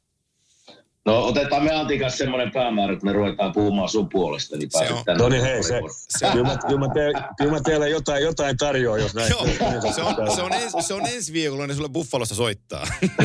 No niin, no niin, kyllä. Hei, okay. hei tuota, viimeinen, hei me ollaan, me ollaan tavallaan meidän vierailla pelaajilta aina kysytty tavallaan semmoista unelmaviisikkoa, kenen kanssa ne on pelannut, niin jos Jukka Jalosen pitäisi lyödä unelma viisikko maalivahteineen kasaan, ketä on ollut ihana valmentaa, niin ketä siihen viisikkoon kuuluisi? Joo, te, vähän semmoisia varmaan, ketä niinku on enemmän. Ihan mistä, ihan mistä, Mikä, mitä, mistä mitä mieleen jaksota. Tulee, kyllä. Ihan, ihan miltä ajalta vaan. Ja ketä Okei, okay, siis eikä tarvitse eikä, eikä tarvi olla niinku omia valmennettavia. Eikö tarvitse olla omia Vai? valmennettavia no, nimenomaan? Kyllä, Aha, kyllä, okay, omia okay. valmennettavia. No selvä, selvä.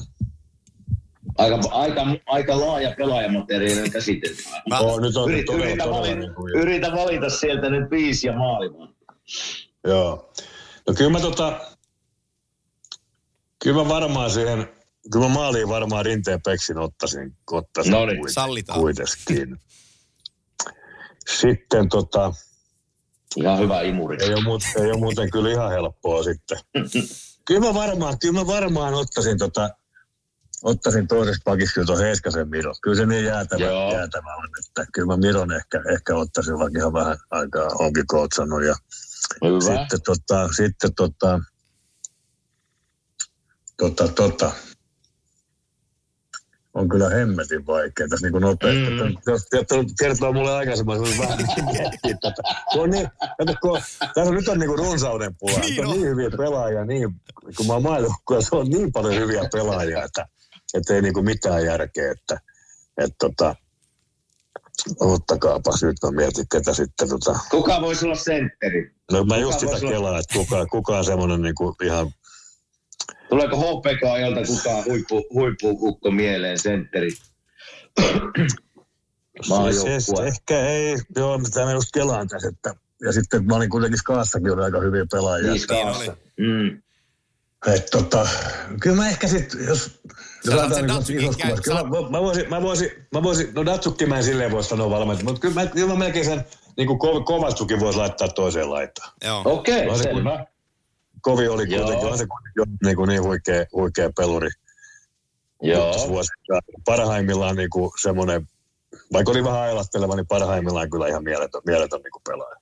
Joo, Ää, pelimies on. Joo. Sitten tota... No kyllä mä sanotaan näin, että, että kun mietitään maailmaa, kyllä mä, mä ottaisin Koivun Mikon keskelle siihen. Kyllä mä Mikon okay. Noniin, se, oli silloin, se oli silloin niin kuin kuitenkin... yksitoista vuoden meidän Mikko oli kapteeni ja oli, oli kyllä niin kuin jäätävä, jäätävä kentällä ja kentän ulkopuolella. Ja, ja tota... Kyllä, hyvä valinta. Ja, ja... Yhtä pakkia huutaa. Ne. Yhtä pakkia. Yhtä laituria, niin. Yhtä laituria pakkia. Siis taas, kun tähän maajoukkueeseen vähän menee, kun tot, totta kai kun sä olet parha, parhaat pelaat yleensä maajoukkueeseen. Niin mietitään taas roolia, roolia ja menestymistä, niin otetaan Mikke siihen Graanulisiin toiseen laitaan kuitenkin. Silloin, nyt, nyt, nyt tekin niin kuin aika isossa roolissa meidän mestaruudessa puhumatta kaksituhattayksitoista ihan sama, sama juttu. Kyllä. Sitten yksi, yksi pakki puuttuu, vain pakki puuttuu. Eli tota, Kime, Kime, mä jää vähän sut. Ei mitään. Öö, tota, ootas nyt. Semmoinen, joku semmoinen vähän fyysisempi pakki voisi ehkä, kun siinä on toi Miro, Miro on toinen pakki, niin siihen edusketaan Raitin pakkia. Uh, niin kuin pää on vähän niin kuin empty. Ketäs meillä on? Nyt olet höpöttänyt liikaa, ei tule kukaan. Niin, mä oon höpöttänyt niin perkeleistä, että ei, ei, ei, ei tule ketään, ketään, ketään mieleen. Ootas nyt. Ketäs mä täytyy katsoa? Aina jotain, jotain vinkkeä, ei vähän, kun mä en saa, mä en saa mitään niin kuin päähän. No vaikka Väänä, maailmanmestari Väänänen siihen. En mä ehkä ihan Ossia siihen vielä ottaisi. Mutta haetko, haetko Raitin puolen pelaajaa nyt? No joo, mä sitä vähän kelaan, mutta kun Raitteja on aika vähän sit loppuisi kuitenkin, että et tota, maajoukkuestakin välillä niinku. Oh, toi H P K on Raitti, siis toi, toi Juuso, pitkään sulla, monta vuotta. Niin, Hietanen joo. Ei, ei, en mä ehkä ihan Juusolta siinä. Tietenkin totta kai tietyissä asioissa. Vai se... Siis... Jätetään. Miro vetää ei kolmekymmentä minuuttia. Se ei tarvitse pakkia siihen. Ei nyt me, hei, me. Vedetään neljä, neljä hyökkäällä yhdellä pakilla. Oi helvetti. Tässä... Ei sulla on niin... No. Ei, mulla on siis oikeasti niin, pal- niin paljon, mulla on tosi vaikea niin kuin yksi poimia se. No, noin, se noin niin kuin tuli sellainen kohtuun, kohtuun nopeasti, mutta, mutta yhä nyt, mulla on varmaan sit kun menee paremmin saa, niin mä mietin, että löytyy hetikin joo, joku joo, joo. Totta, totta kai tuossa voi eikä. Olla. Että... Tämä on ihan leikkimielinen kisa. Ei tätä tulee. Mut yksi, yksi, yksi, pa- ei, yksi pakki tota, täytyy sanoa, joka on niin kuin tehnyt muuhun vaikutuksen siis silleen, että, että josta mä kyllä pidän ja pidän edelleenkin, niin Hakanpää. Juu. Kyllä, hakan kyllä. Haka, hakan no, pää, Jani. Niin. Laitetaan, laitetaan hakan pää siihen. Oman pää luulta siihen. Kukaan siihen Miron viereen vähän fyysisyyttä ja vähän äijämäisyyttä. Tule, tuli mieleen, kun aikaisemmin puhuttiin Jyp-H T:stä ja Ruffan Ristosta. Mä en tiedä, mistä tätä kaivotui mieleen, mutta Risto Ruffan vanha sanonta, että hänen itse, Riken itse sanomaan, että kun hän oli, hän oli huippumaalivahti, että hän oli täysin oikeat liikkeet, ne oli vaan väärin ajoitettu.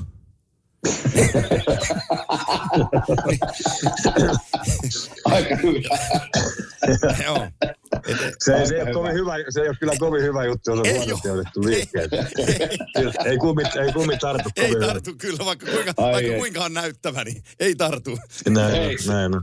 Hei, kiitos Jukka vierailusta ja hei tsemppiä no, kevääseen. Ja, joo, ja, tuota, joo, kiitos. Kiva olla mukana. Tässä meni aika muuten aika ratturasti. Niin, loistavia asioita. Loistavia. Kiitos no, Jukka, hyvä. Kiitos Jukka isosti ja tsemppiä kevääseen. Tsemppi teille, kiva, hyvä, palataan. Näin tehdään, moi. Moi. Tes, hyvä, moi, moi. Ja näin, maailmanjoukkueen päävalmentaja Jukka Jalonen on hypännyt pois langoilta ja me voidaan tässä kohtaa vielä, no, kun tässä on sata minuuttia puhuttu, niin voidaan lisätä, että tämän, tämän, tämän, tämän jakson muuten tarjoaa maailman paras urheilujuoma Gatorade ja, ja maailman paras siipiravintola Siipiveikot. Ja nyt ei siitä asiassa sen enempää, te tiedätte, että Gatorade ja Siipiveikot tulee meidän mukana tässä Kimanttia-podissa, mutta oli paha, oli pahan kerrassaan mykistävän hieno jakso, vaikka itse sanonkin. Oli, oli siis niin kuin, niin kuin Jukka sanoi tuossa, että aika meni nopeasti ja kyllähän niin kuin, tavallaan kun N H L:stä meillä N H L aiheinen podcasti, niin kyllähän Jukalle täällä olisi paikka. Varsinkin tolleen, kun se lähtee, oli hienoa kuulla, että niin kun sen ajatus oli siitä apuvalmentajan roolista, oikein, oikeita käteenä olemisesta päävalmentajalle, niin mieti paljonko Jukalla olisi annettavaa täällä. Kyllä. Sillä olisi, sillä olisi niin paljon annettavaa, että toivottavasti, toivottavasti se onnistuisi tässä vuoden parin sisällä vielä. No niin, mutta me laitetaan pillit pussiin tältä päivältä, eikö se ole näin? Niin tota... Kyllä. Eikös sulla pelin lähtö tässä? On, mulla on peli, peliin on neljäkymmentä minuuttia, niin mä menen penkin taakse juoksen nopeasti. No niin. Niin se on Soron hyvä. A. Mene. Hyvä, moro. Kun käy näin. Älä tingi, ota kingi. Pilkington, se on tuulilasien ykkönen Suomessa. Löydä sinua lähin asennusliike osoitteesta tuulilasirikki piste fi. Laatua on.